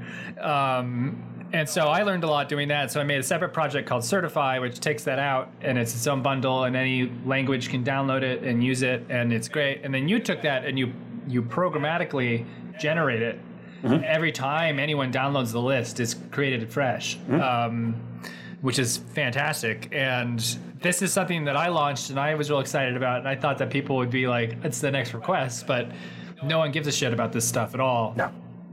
Um, so it's because it's like it's like people like you and me who care. So there's like a totality. I have a mailing list for the project, and it has like 39 people on it. Yeah. And request mailing list, my personal one is like 1500. Yeah. Uh, so that just gives you an idea of the level of interest. People do not care about TLS at all. And so it's something that needs to be taken care of by the library vendors, by the browsers, by this by the other people. And that's why certificate management is important and why requests can't go into the standard library because it wouldn't be requests anymore. It would be something that doesn't work well or tries and then i know we added certificate validation by default which is a new idea i came up with for requests and was a very successful one and people thought that was a good idea donald's and friends i checked with them and um, the other one was paul mcmillan. He was my other security advisor when i was starting requests and they thought that the idea of automatic validation that always works was revolutionary and a great idea and like oh my god that'll fix everything and it did and it and it's standard now in python. When you make a request with urllib2 it does that and i believe it uses the system certificates and it tries to find them automatically Yeah. and it often doesn't work. Yeah, the, there are a number of problems with all of that. Um, and in fact, there's a more subtle problem with that than most people expect. So, like on Linux, generally speaking, the idea of find the system certificates from OpenSSL mostly works. means find a certain directory where they're all just splatted in all the pem files Yeah. And that mostly, like, bizarrely does mostly work. Although but sometimes there's multiple locations or a valid location that's yeah. empty there are a number of wacky situations in there, but, like, generally speaking, 99% of the time on Linux, that does work. And in fact, it is possible now in urllib 3, not possible in, there's no API for it in requests, but you'll be able to make it happen in urllib 3 uh, to, to do that on Linux. Like, if you really, really have to. Don't we have a function built in to try to find the system certs Uh, in requests? urllib 3 only started doing it very, very recently, and only does it when Oh, you. we s- used to a long time ago. Uh, we got rid of it because it doesn't work very well. um, it's also an attractive nuisance, and here's the problem: if you say find the system certs and you're on Windows, And you're someone like Amazon though, that's like a requirement because you're doing private certs. Mm-hmm. Yep. And if you're going to do a big rollout to your infrastructure, then that's a big deal. So people who work at big companies, the one guy who's in charge of that stuff, he's the guy who's on our issue, our long issue, talking about this. Mm-hmm. Yep. Him and Glyph. yeah. so, so the um, the problem with that is, like, yeah, it works on Linux, great, good win. Doesn't work So it's like something that like one person cares about, but affects literally every single human being on the planet. Right, but here's the problem. If you want to say, okay, we'll just default to doing that then, well, your Windows users, they get like 50% success rate. So Python has some hooks to get certs out from the Windows cert store. Uh, but the problem is, Windows doesn't download all of the root certs uh, when you install it. It goes and gets them on demand. So, uh, and it doesn't, the standard library doesn't know how to hook into that. So it doesn't. So, uh, So it's only it only works with what's been accessed previously. Uh, what's been accessed previously by any part of the system, but yes, um, correct. So it's a cache. uh, yeah, you can think of it as a cache like that it keeps hold of for a very long time. Um, Yeah. So yeah, because if you open up a fresh Mac, it has all of them pre-downloaded, uh, correct. And in fact, and it does update them over time as well. correct. Um, but the difference on the Mac is the standard library doesn't know how to get the certificates at all. Uh huh. Now that sometimes isn't a problem. No, it does, do, does it if you're using the the system version that comes with the Mac? The system OpenSSL should be not used as much as possible because it doesn't do certificate validation in a way that makes any sense. Because it's using an old OpenSSL. Oh, because it is an OpenSSL. part, all of these things. Also, because uh, surprisingly, with um, so, and this is going to surprise a whole bunch of people. If you say to the system OpenSSL uh, on a Mac, "Here are the root certificates I trust. Please validate this TLS connection." It will try to, and if it fails, it will then go and look at the system root certificates and validate based on that. And you cannot disable that fail fallback lookup which means that you ca- actually cannot restrict your trust roots on uh, on that system OpenSSL. And that's just really terrifying behavior. It just quietly, silently does that. You mean you can't blacklist one? Uh, correct. So if you passed, if you said you, I only want to trust this one root certificate in requests by passing a path to the root certificate to the verify argument, um, if you're using the system OpenSSL on Python uh, in, So in OS saying like I have a private cert for this private server, that's the only thing that should be valid. Yeah, uh, but it won't be the only thing that's valid. That plus every other certificate in the OS 10 trust store will be And valid. that is a bug in Not a bug. OpenSSL 0, not a bug. Oh, Apple did it on purpose. Uh, they And that's that's the built-in OpenSSL that is the That is the issue, built-in or the OpenSSL. built-in Python that's the issue. the built-in OpenSSL that has that issue. So anyone using uh, Python on OS 10 should immediately avoid using the system Python and get Python from Homebrew or PyEnv, uh, either of Yes. which will resolve this problem by building their own newer OpenSSL and using that. But they have a separate problem, which is that Homebrew's OpenSSL will go, when you install it, it will go into the system store and request every root certificate so it can write them out in a format that OpenSSL understands. But it doesn't. But it doesn't then update that list in any way. So if you blacklist one of those root certs, Homebrew doesn't know anything about it, so Python continues to trust it. so it's not linked; it's just copied. It's just copied. Correct. So then you would have to uninstall and reinstall Python on a regular basis if you're one of Uh, those. it would be people. OpenSSL, in fact. And in fact, I think the updates to OpenSSL usually do resolve the usually do another export, but I'm not certain. I'd have to go back and look. Anyway, And the, and the reason for this is because OpenSSL cannot talk to it natively. correct. And on top of that, like if you really want the you know the nth level terrible, um, Windows. It, just to keep context, this is also a picture of why the standard library is a terrible idea. Yeah. Because these things are not solved yet, and they are core computer science problems. Correct. For the people, everyone who uses a computer Correct. today. And on top, so and then on top of the, all of this, even this idea of like let's get the system certificates on a Windows or a Mac machine, or for that matter, a Linux machine where you want to use say NSS or GNU TLS instead of OpenSSL. The idea that you will ex- extract those certificates, pass them to OpenSSL, and say validate, please, makes no sense because OpenSSL's validation logic is different to the Windows default system logic or to the OS 10 default system logic, which means you will still get different answers. There might be situations where your browser will refuse to connect, but OpenSSL says, cool, no problem, or the other way around, where your browser says, cool, no problem, and OpenSSL goes, I can't validate. And so you still get this subtle, unexpected deviation from good behavior. So what you really need to do is what curl does, which is have a backend for every TLS library under the sun. Just be able to use all the TLS libraries. Or alternatively, what Chrome does. Uh, and Chrome uses a fork of OpenSSL for all of its actual TLS protocol stuff, but always defers to the system TLS library for certificate validation. So essentially, it does all the handshakes, then it pulls the certificates out of OpenSSL that the other peers And that's ideally what Python should be doing. This is, in my dream world, what I would like requests to be able to do. Uh, Yeah. Is we are easy But that's nine like months of work away from that. Yeah, which is more like two years. which is more like two years, correct.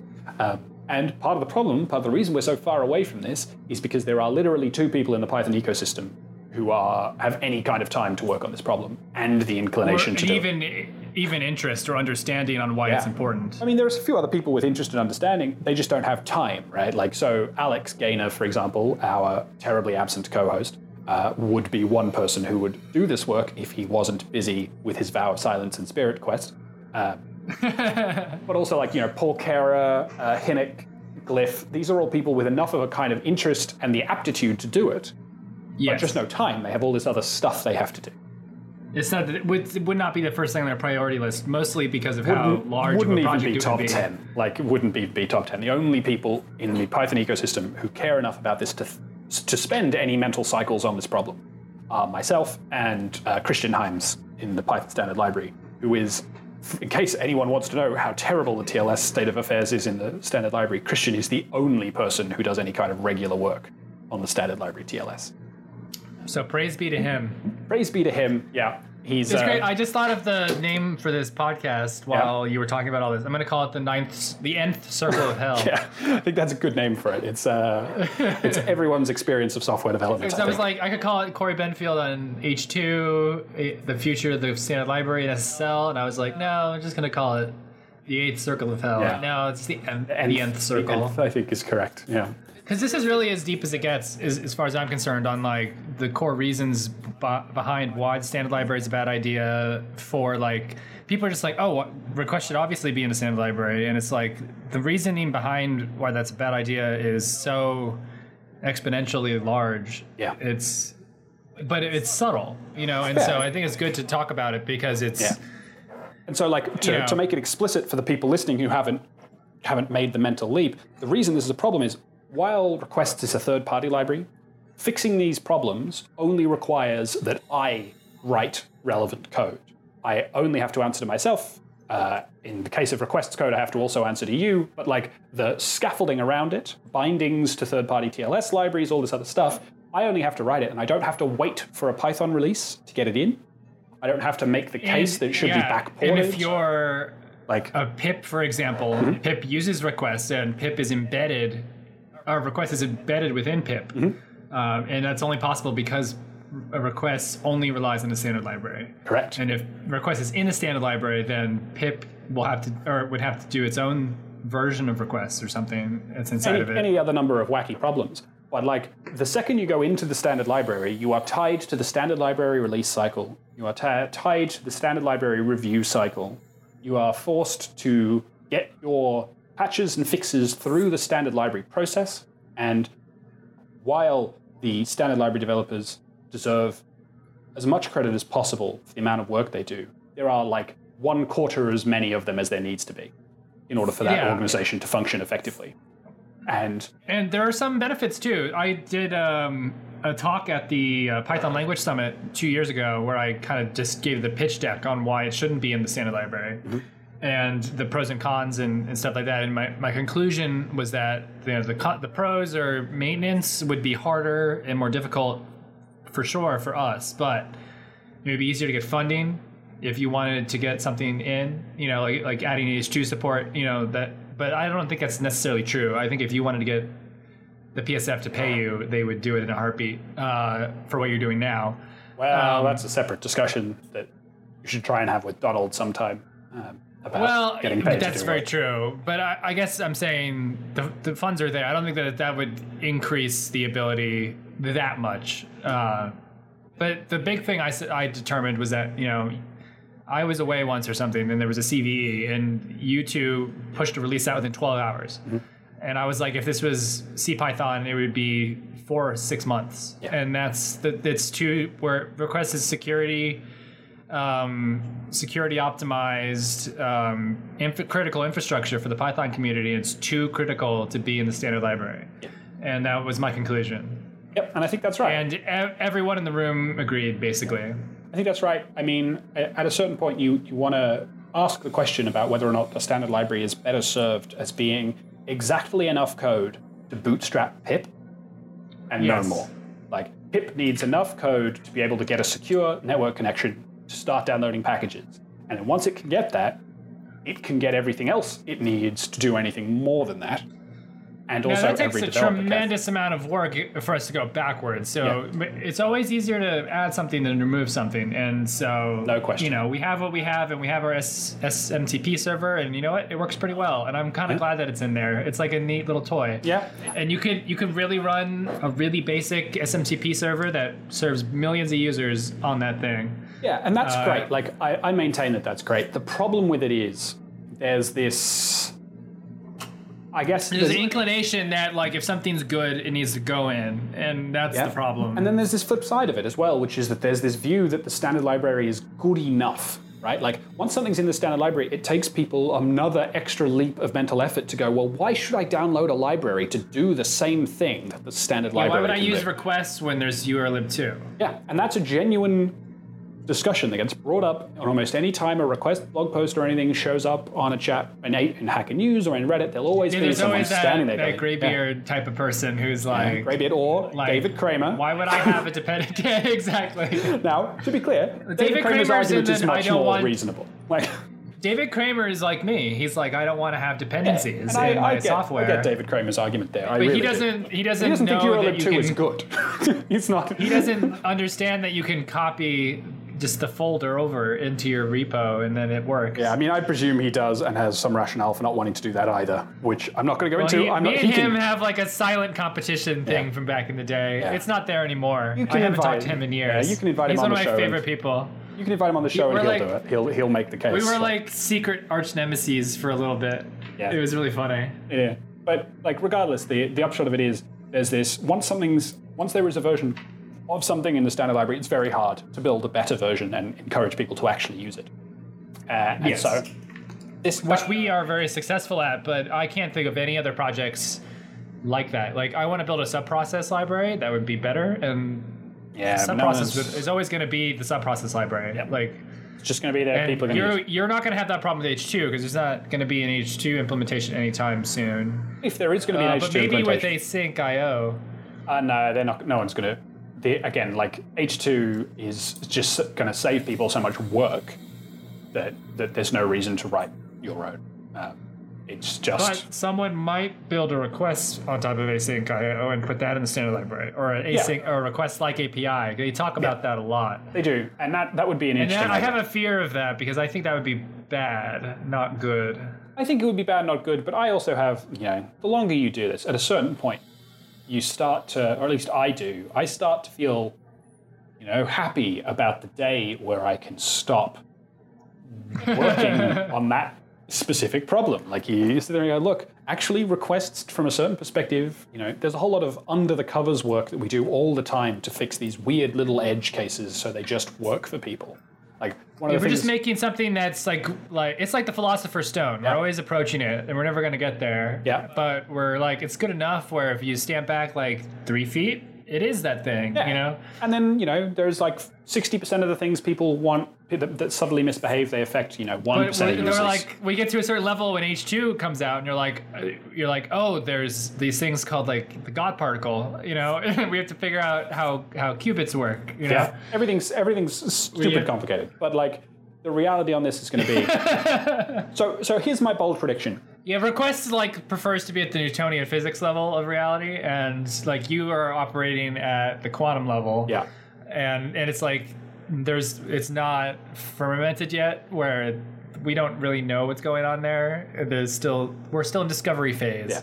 We're not in discovery phase in Newtonian physics. We know what the hell's going on Yeah. on at a macro scale, Yeah.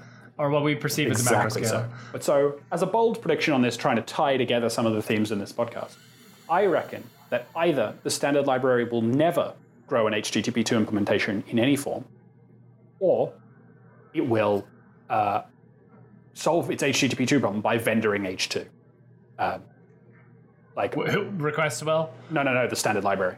Um, I think the Okay. standard library, like if it wants HTTP2, the standard library is almost certainly going to do that by just taking a released version of H2 and shoving it in the standard library.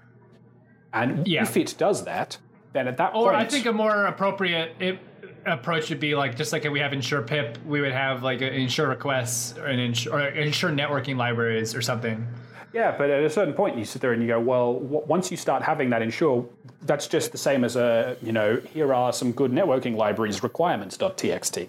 And why would you not just have that instead? You know, we've already got ensure pip, so you don't need the ensure everything else. Don't shove them in the standard library and force them to be that way. Yeah, and I should say the end result of that meeting was that if you go to the urllib2 documentation of Python 3, it gives you a link to the request documentation at the top. Yeah, which is cool. And documentation is uh, honestly the easiest way to information is the easiest way to solve this, not technology. Yeah. Um, and so that's kind of the work I do now is less on the technology side, more on the information side. And so that's why I'm doing the podcast and and I just write blog posts and stuff is because I just enjoy talking about code more than I do writing it. Yeah. Uh, Which is fair enough. because I understand it all, and I, you know, it's I've kind of been there, done that when it comes to writing stuff. I, I wanna, I love talking about it though. Yeah. So, so you know, when H two comes out, there might be a great document in the in standard in the Python documentation that says it's kind of like the Python guide does now. The Hitch- Hitchhiker's Guide to Python is like use H two. That could be like assimilated that concept into the Python documentation itself. Yeah, and I mean, I Um, think, and I think one way that we we resolve this problem just by not even like thinking a about it. five minute fix as opposed to a five year fix. Yeah. You know? Although there's also just uh, the cultural value of the standard library not having an HTTP2 implementation and not saying anything about it. Like just Exactly. don't, just don't go there. And if you don't go there, And that let the community. forces It's the a, community it's a community the best version. problem, not a. It's a social problem, not a technical problem. Yeah, right. And I think the community can build the best version of H2 that they that they dream of. Like we we the library is already awesome. It's not hard to contribute to. The code's pretty clear. It's extremely well tested. Like it's a pretty easy project to get to if you know how HTTP2 works, which means it's going to attract those who do to fix their specific problems and then everyone gets the joy of that fix. And that's a great community solution with a much faster release cycle than the Python standard library, and that supports older versions of Python, which is also a huge win. And then there's also the discussion that people have brought up before, which is I think Clojure does this, where they have a standard library, but it's a separate download and it's versioned by date. Uh, Rust is doing this as well. Rust's getting rid of its standard library and having like a, a an unstandard library, or I forget what they kind call of like what C. Just I think C kind of does that, where they have C++ doesn't some have a standard library. They've got Boost. Well, no. Yeah, that's what I'm talking about. Where they're like these large libraries that that you kind of choose to build on or not, and then Yeah, Boost is a bad example. I have very I have Boost installed on my Mac for God knows why I don't even remember now, but about once every couple months, Boost needs an update, and then what that there's means probably is, some like sound program that uses it. yeah, who the hell knows? But it does mean that it takes four hours to compile, which is just thoroughly unacceptable. Um, But I could see that where like ensure standard library Yeah. is a thing. But I don't like that. I think that that would reduce the stability and usability of Python. And honestly, we both know that that is never going to happen. No, I don't think it's going to happen either. But I do think as a as a I nearly said society, but that's not right. As a community, the Python community is warming up I like to that. The, idea. Society of Yeah, Pythonistas. right? But we're warming up to this idea that that we can build libraries that are better than the standard library, and to avoid the need, the the kind of knee jerk reaction of wanting to shove them into the standard library. Yeah, there, we should. If you're going to ever add anything, it's permanent. And It's permanent. And so then we also there was a talk as well about adding things in some kind of interim status, uh, and that was because of requests. And luckily, that is no longer on the table, I believe. Although async IO is in that, I believe, isn't it? Where it's Yeah, like I think not. I think they're free, but that that's I mean they don't actually update faster in Python than they would otherwise. They just use that as a statement that basically says we're not making promises about APIs here. Uh, this is beta. Yeah, and they're getting rid of that soon. And I think. Python itself isn't beta, but this part of it is. Because I- to me, the standard library isn't the standard library, it's Python. Like, Python is the standard library, that they're not separate items in my mind. and like And that's why request does not belong in Python. It is not a, it is not Python, it's it's requests. It's its own brand, you Yeah. know. correct. And I think the Python. And if something has its own brand, it shouldn't go in. You know, Flask does not belong in standard library. Bottle might, because Bottle does have a brand, but it's small enough where it could be assimilated. Yeah, but at a certain point, like you assimilate bottle, and then the first question everyone asks is, why have you put in bottle? Why- It's not the best solution to this problem. And that's this fundamental mindset that we still need to get past, which is the idea that the things in the standard library are the best solution to their problem. They are almost always Yeah. the lowest common denominator solution to their problem. Like they like are, urllib 2 was even calling it- urllib it two. was- urllib two is solving the wrong problem. That's urllib 2's bigger issue. But it solved every possible use case. Yeah. And that was its problem. Yeah, And it wanted to be this it- very generic URL opener, and as it turned out, being a URL opener was not a thing that anyone wanted. What people wanted was a really good HTTP library. And Well, it was written at a different time. Yeah, right. When like FTP and HTTP were interchangeable ideas. Yeah. You know, and it's really like it's cool and fun to hate on urllib2. And file col- but that, I, we still get that issue every once in a while, adding Yeah. file Oh. colon slash slash support. Yep. And I remember when I, re- I had to explicitly when because when request was incepted, I built it on top of urllib 2 Mm-hmm. and I had to explicitly, you know, I had to whitelist protocols Yeah. and say if this if this is a file thing, ignore this. And people were like, "Why are you doing this?" And I'm like, "Use your brain for half a second and think about that statement." Yeah. HTTP Yeah, is security. not the other forms of protocols. Like, just don't. But so the like the the high level thing here is ultimately we are we're not. I think generally speaking, the Python community is not increasingly not interested in the lowest common denominator solutions to problems that are available in the standard library. They are willing Correct. and able to go and get something better to solve their specific problem. And I think that is really powerful. I think that freedom to, to go away and say, we can depend on things that aren't in the standard library, that have faster release cycles, that fix their bugs quicker, that backport to older versions of Python, um, and, and not worry so much about what is floating around in the standard library. And the standard library becomes an increasingly vestigial part of Python that we need less and less from. And that's really good. There are some Yeah, modules. and then over time it can ideally shrink in size Yeah. as we go to Python 4 and 5 or whatever. What shrink in size, be refactored so the bits that actually matter get pulled out into their own sensible parts, or that you know we learn to emphasize the right stuff. Like the JSON module in the standard library probably should Perfect. stay. Good, good example of Oh. thing there because the spec doesn't move around, right? Know, Yes, it's a firm thing and it's so mandatory in today's world. There's no reason for it not super to be useful there. to have it there. But anything where the spec And- moves around quickly or that is touching Because you've seen the world where there wasn't a de facto JSON and it was not pretty. Yeah. There was UJSON and, and simple JSON. and you. I think the one that is my understanding is that the JSON that's built in is simple JSON. I think so. Yeah, and so at one point in time, it was still best practice, even though it was still there. Yeah. Uh, at Dir- 2.6, you would still install simple JSON because you got C extensions, Yep. which weren't built in. But that's no longer the case So- in 2.7. So here's the thing. And and like so that's why like the standard library is sometimes a great idea. Mm-hmm. Sure, no question. So here's the thing, like tre- trending this this along a little bit. Let's talk about asyncio. So asyncio is in the standard library now, and a whole lot of people complain. They say, why did we add asyncio to the standard library without updating all the protocol libraries in the standard library to work on asyncio? Yes. And my answer to that is I think asyncio has a standard library, and that standard library is twisted. Ah. So asyncio, asyncio's actual goal is to provide a common event loop. That all of the other event loops can tie into. Correct. So in the newest version of Twisted, in Twisted 16.5, I think that's what it's on, um, you can run on the asyncio event loop. You could say, please install the asyncio reactor, and it will run on the asyncio event loop. Ah, I didn't know that. Yep, Tornado can do it too. Uh, And I know I know the original goal was like it's a common API that gevent and eventlet. the event and eventlet aren't going to go into it. I mean, they could, but they won't. But but they could. That's the idea is that all of them could have one API, and then if you write any code on top of any of those, you would just write it for the for Tul- Tulip, I think it was called. Yeah. And it would just work. Yeah. But so I think when people say, why is there no HTTP, you know, why, why But then you have why.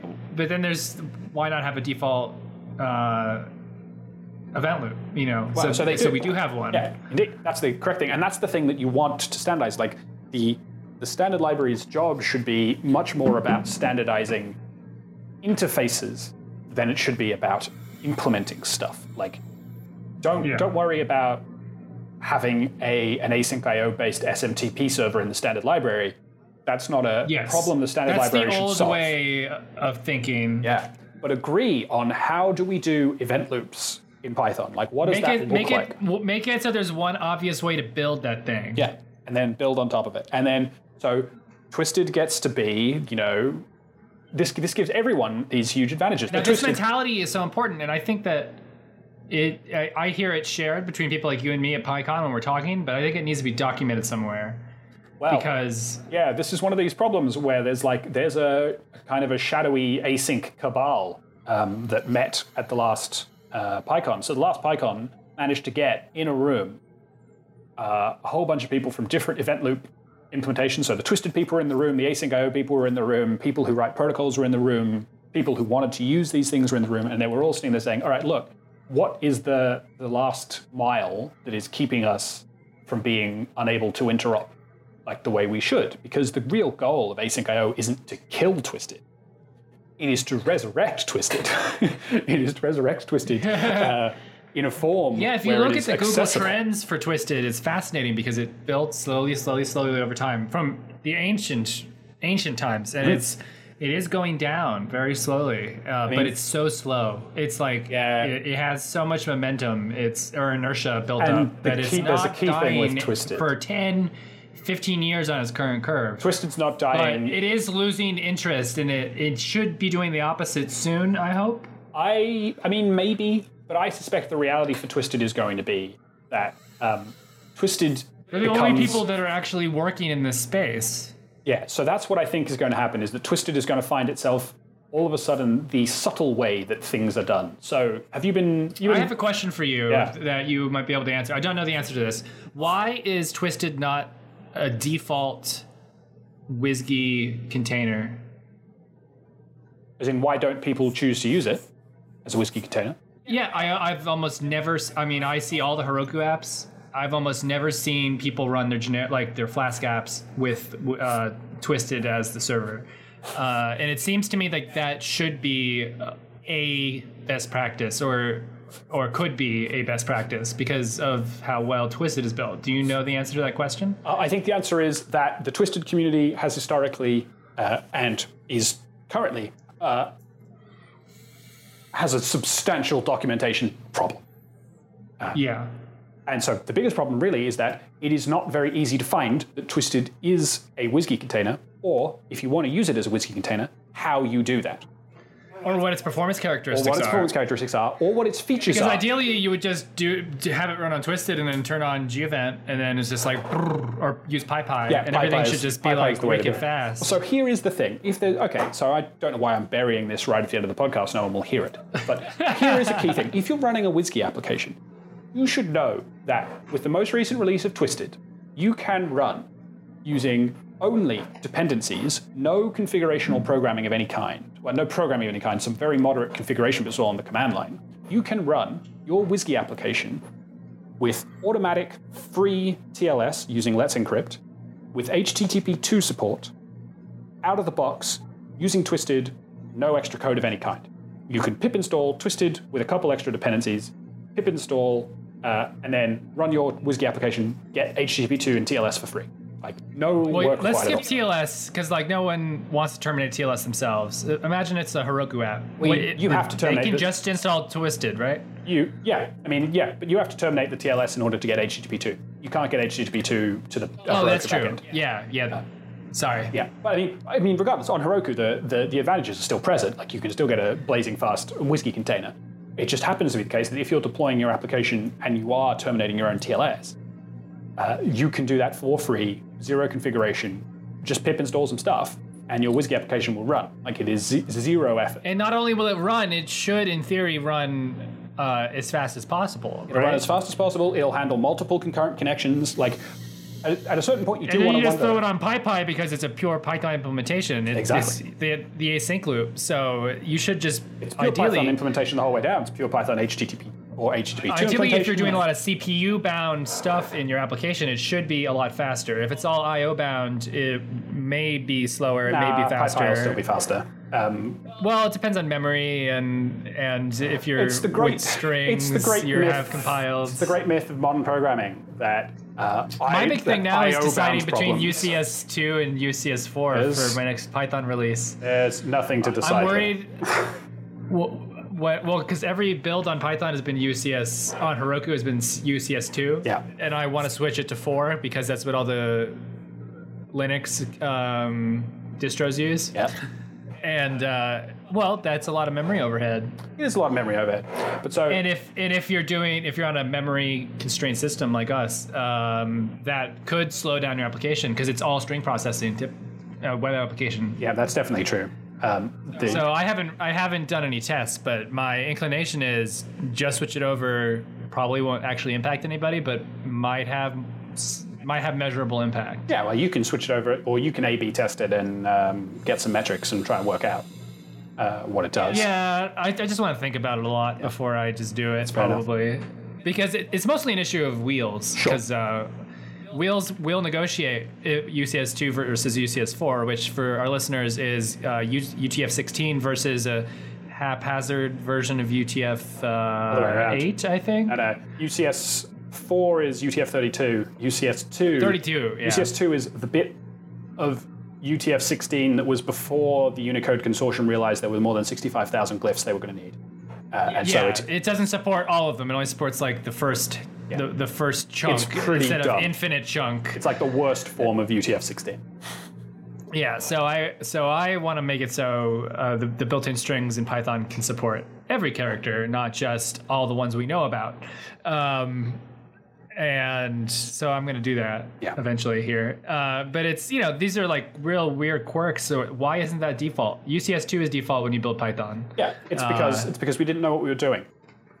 I think they might have changed that in three. I'm Uh, not sure. Three changed the entire thing. There was no discussion about wide versus narrow builds at three. Three changed the internal representation of strings altogether.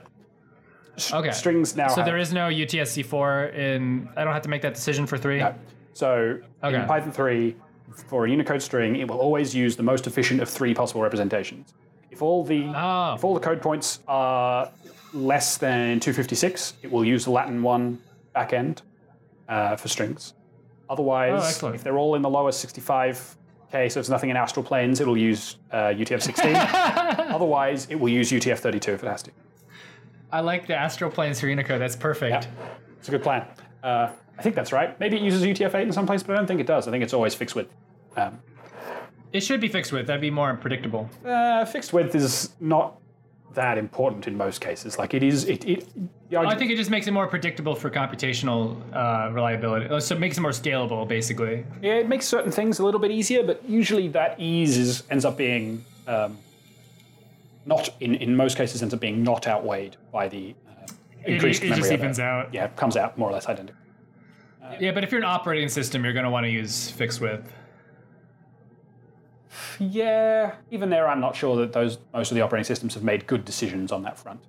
and I think See, this is all this stuff that I love talking about, and that like I only ever get in verbal communication with people. I don't ever Yeah. find, but I, I don't think you could find an interesting blog post about this, or I don't know. I just, I, I just think the bigger like problem is how the hell code, do you write one? Like uh, every time I ever try to write a blog post like this, it just always comes out super boring Yeah, exactly. Because you wanted to talk. So dialogue. pod, want to podcast is a good around. form. Yeah. where you actually have the conversation. Indeed. All right, so uh, I, I wanted to ask the whiskey question. I'm glad you answered it. So I want to play around with that more myself. Yeah.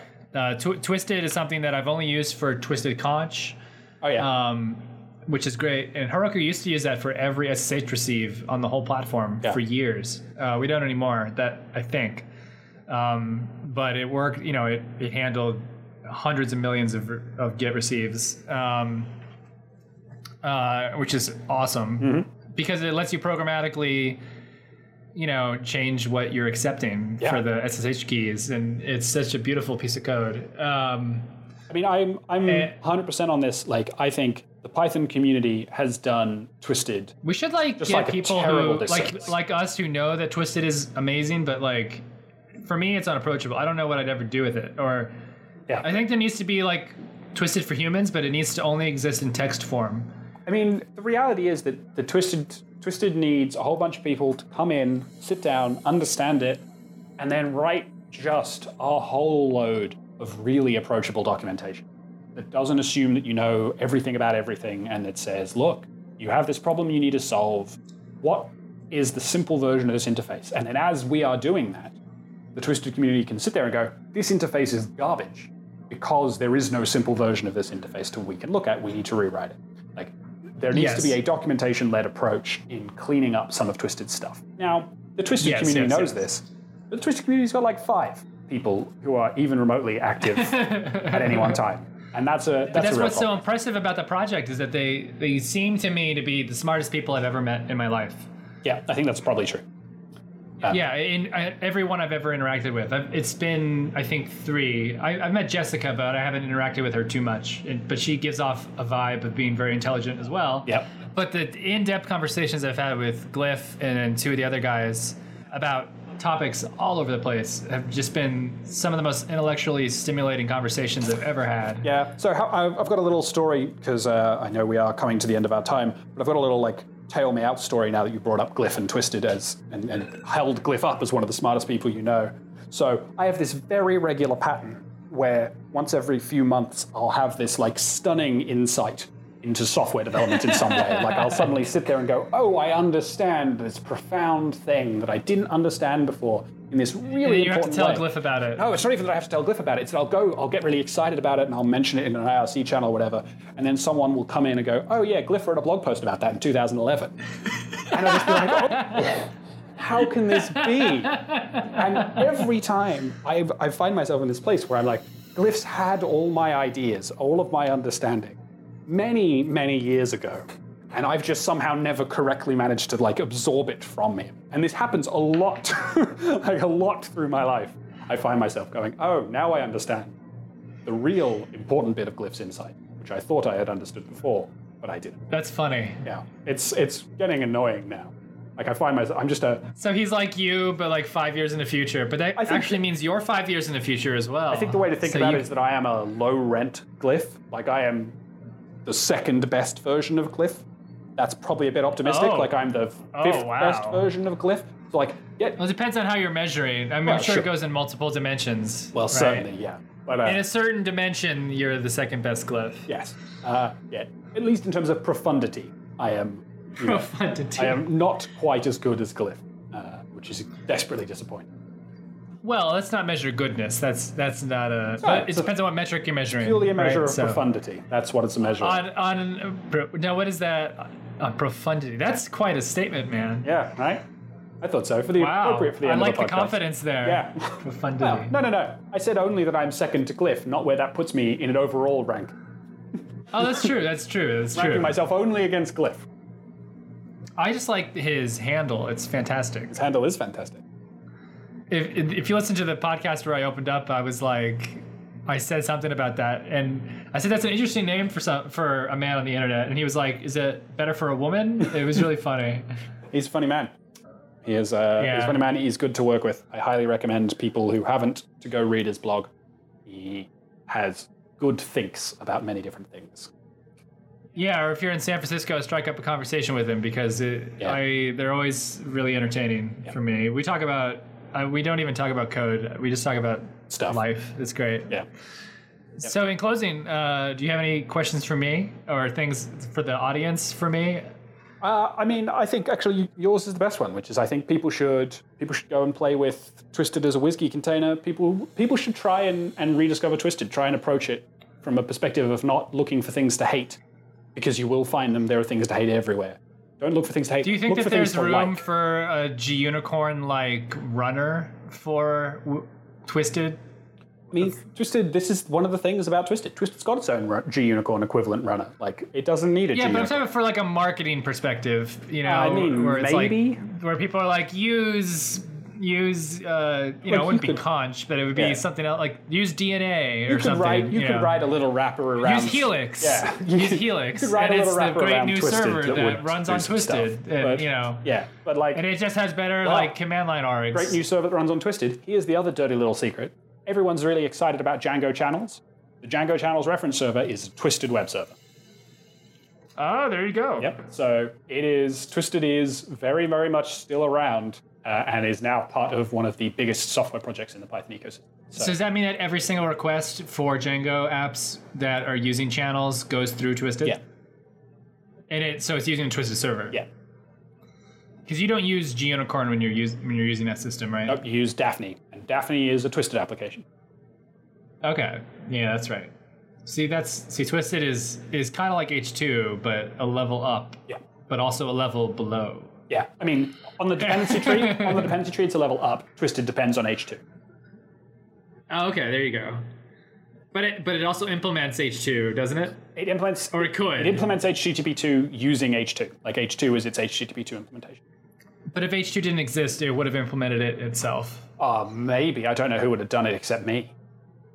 Yeah, but that's kind of like what it does is it implements all the protocols. Yeah, it was a lot of work getting HTTP2 support into Twisted because I had to clear out a whole lot of cruft. Uh, but it, on the other hand, it is in there. Uh, whereas I I look, took one look at the amount of work required to do it for aiohttp and just gave up.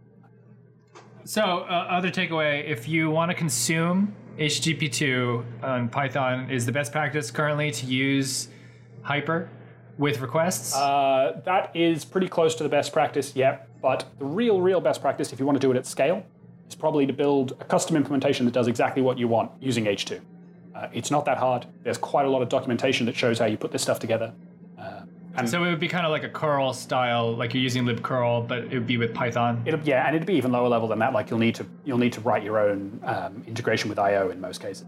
Uh, but you know, if you're But that, but I'm talking about if you're a normal person if you're a you normal want to, person, yeah, requests and hyper is the way to go.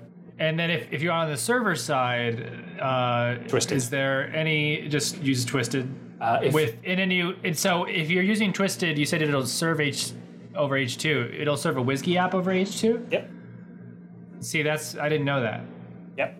So the WSGI basically, because Twisted is, for you know, many many complaints people have about Twisted, but it is well factored. The bit that talks HTTP2 is orthogonal to the bit that talks WSGI. You just plug them into each other. So you say, serve an HTTP2 server, direct it to the WSGI thing uh, when requests come in. And it and all the ma- and then you get do you, are any of the benefits of H2 lost when you do Uh, that? the only thing we don't do right now is we don't do server push, um, and that's probably okay. Is that SSE? Uh, not really. No. Basically, the server can kind of preemptively say you're going to need this, and and send it down Ah. as you go.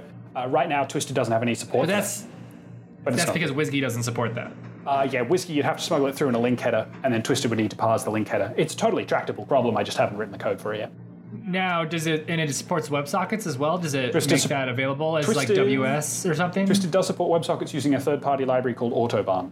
Uh, so if Oh, you if install okay. Autobahn, then you will get WebSockets as well. Uh, that is where so it'll work differently than my Flask web Flask sockets project. Yeah, correct. It won't smuggle it through WSGI in the same way. You would need to do some more custom integration for that, although I think it's probably doable. But it probably works better. yeah, I don't know. I actually I haven't looked very closely at Autobahn, so it might be the case that Autobahn has a pre-repped solution for this that I don't know about. there was a reason I didn't use Autobahn when I set it up. I think it was because it focused on socket I/O, maybe. Yeah, Autobahn's uh, interesting. Uh, I don't.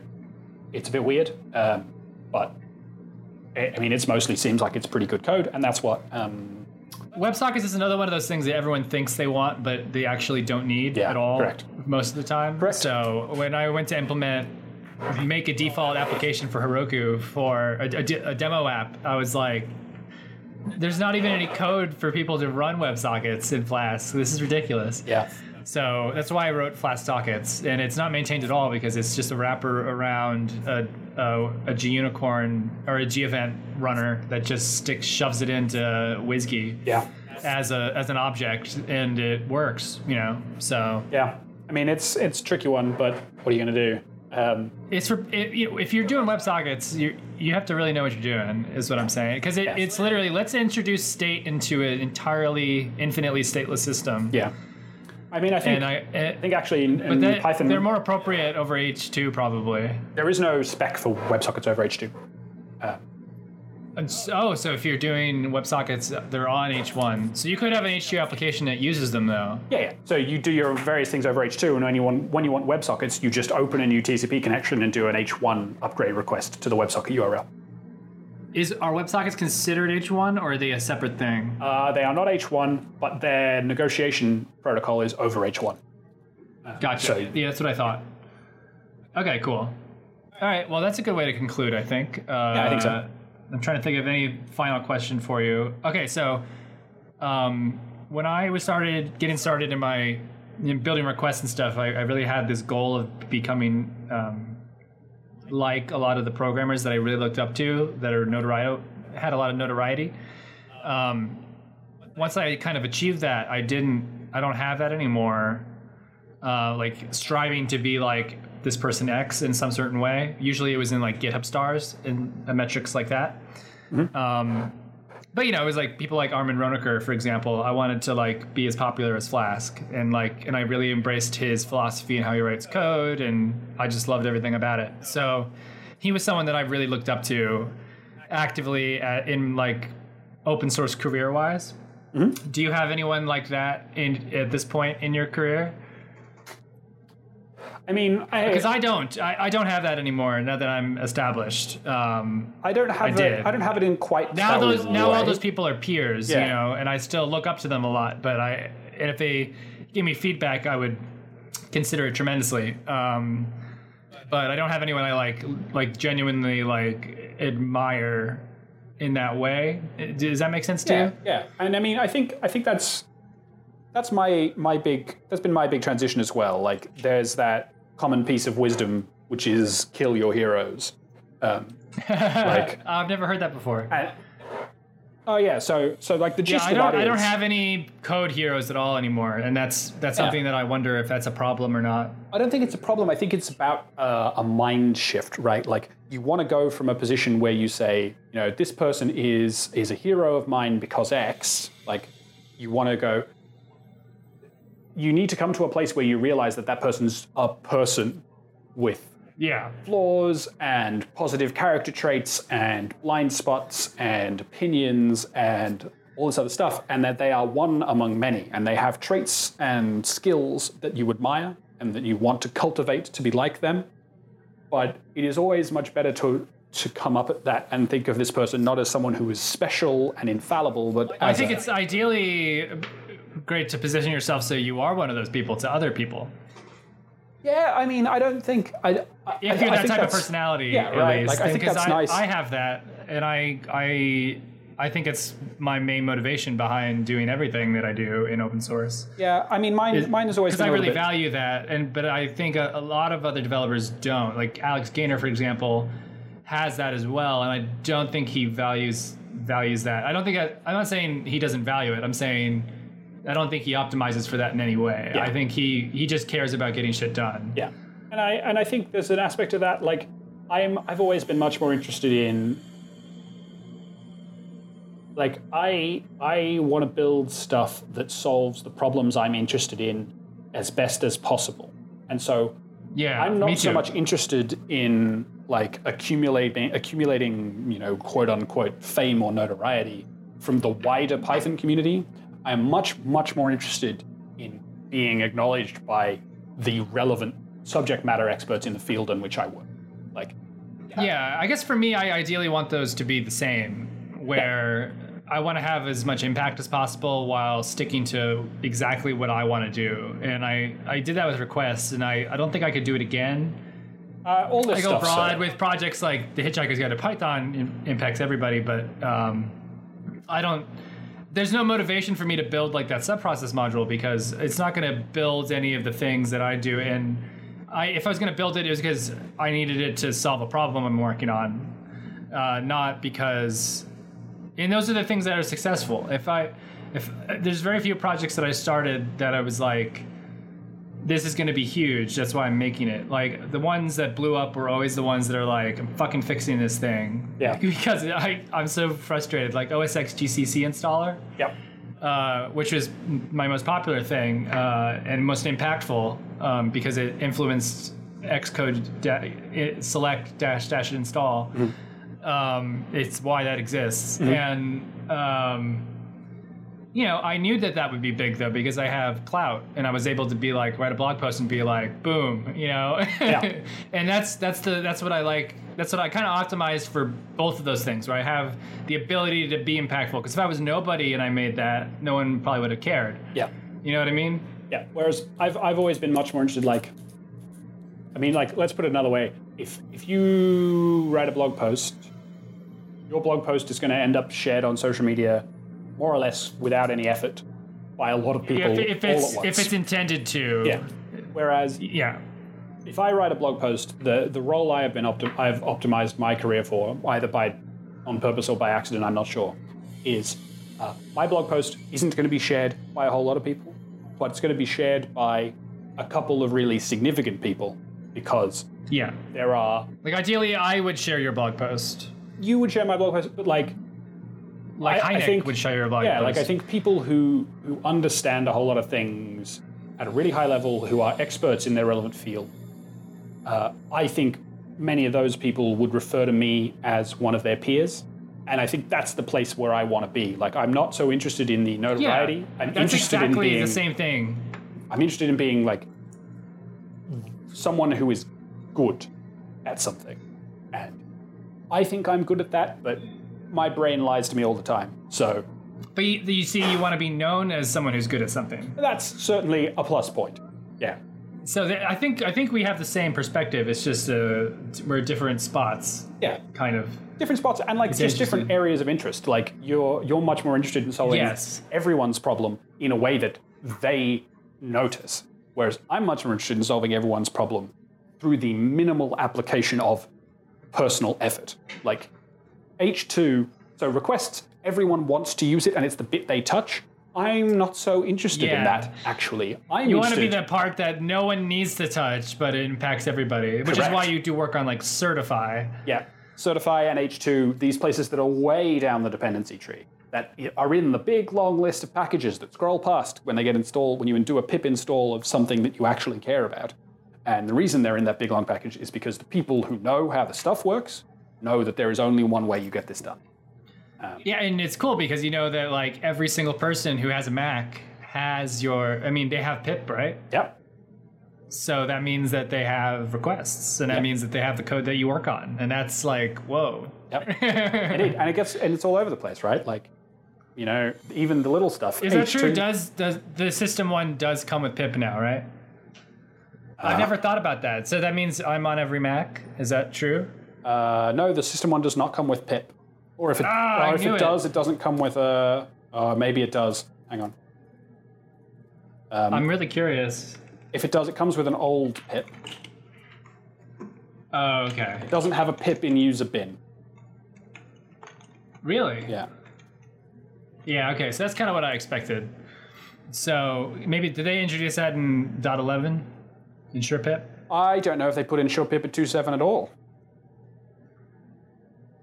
Oh, they do. I, I guarantee you. Ah, Okay. Yeah. I think it was. I think it was in dot eleven. So whenever they go to dot eleven, that means that uh, will be everywhere, and that that to me will be like when I talk to my psychiatrist, I'll be able to be like when he when he thinks I have like grandiosity or something like that. When I'm like, no, my everyone uses my code. I'll be like, no, literally, it's on every Mac that you that is on the latest operating system. You know, I just like being able to say that Yeah. to someone on an airplane when needed, like once every three months. You know. yeah.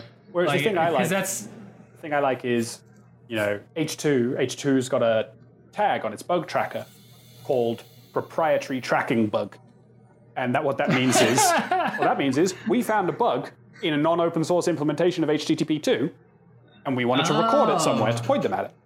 And this is what I like is, I found these bugs in Twitter's implementation, in Google's implementation, in Cloudflare's implementation. We find bugs in other people's software. yeah. That is awesome. Like, do we sit there and go, you know how many people wrote this code? Mostly one person. Like a few contributions, Yeah, yeah. really important contributions from others, but at a protocol level, like mostly a couple people have done the bulk of the work. Um, and in fact, I should call out Alex Chan uh, as someone else who's done a whole ton of protocol level work on H2. Uh, but we have caught these bugs in team, you know, products from companies that have teams of people working on this stuff. And, you know, two folks working part time on a project can build something that is better than the work being generated by those teams. That's cool. I like being able. That's awesome. Yeah, that's I, that's to me what's what really interests me about all the people that you know all, all of our peers is that like what motivates you to do what you do because what I'm doing is changing, and uh, and what it, what motivated me before was obvious, and no longer is. I just do it because I love it. Yeah. You know, and before before it was that too, but I I knew reasons behind it, and now it's just more like it's what I do. You know. Yeah. Yeah, it's great. and so and so but writing code is not one of those things anymore and so i so i'm like oh i need to build a web app that does something and i don't know i have anxiety about it i guess Yeah, that's reasonable. anyway I, I bring that up on almost every episode so That's i'm cool. sure our listeners are aware Cool. Very nice. uh, we should probably close now yeah, it's been a little while. been a while. I could go to the restroom now. That would be all right. all right well we'll close up so you can do that thank you right. everyone for listening and um, next week or whenever the next podcast comes out uh, we'll have some other guests for you maybe uh, alex will be out of his vow of silence we'll see and thank you very much cory for joining us and for the amazing maintenance work you do on requests i can't thank you enough It's always an absolute pleasure to do the maintenance work, and it's always an absolute pleasure to talk to you, Kenneth. definitely and shout out to your employer maybe Yeah. maybe not Uh, so all of my hard maintenance work and my HTTP2 stuff is all done on Hewlett Packard Enterprise's dime. They pay me to work full time on the Python open source stuff, which is just incredibly valuable, and I cannot thank them enough for doing that. So far, we are 14 months into that and going strong. So let's hope it keeps going. how, how many people are doing that And HPE, uh, in terms of the work exactly like what I'm doing, one, it's me. wow well i'm really glad that they picked you Yeah, that's nice. Pretty pleased with that. all right thanks thank you everybody we'll uh, talk to you soon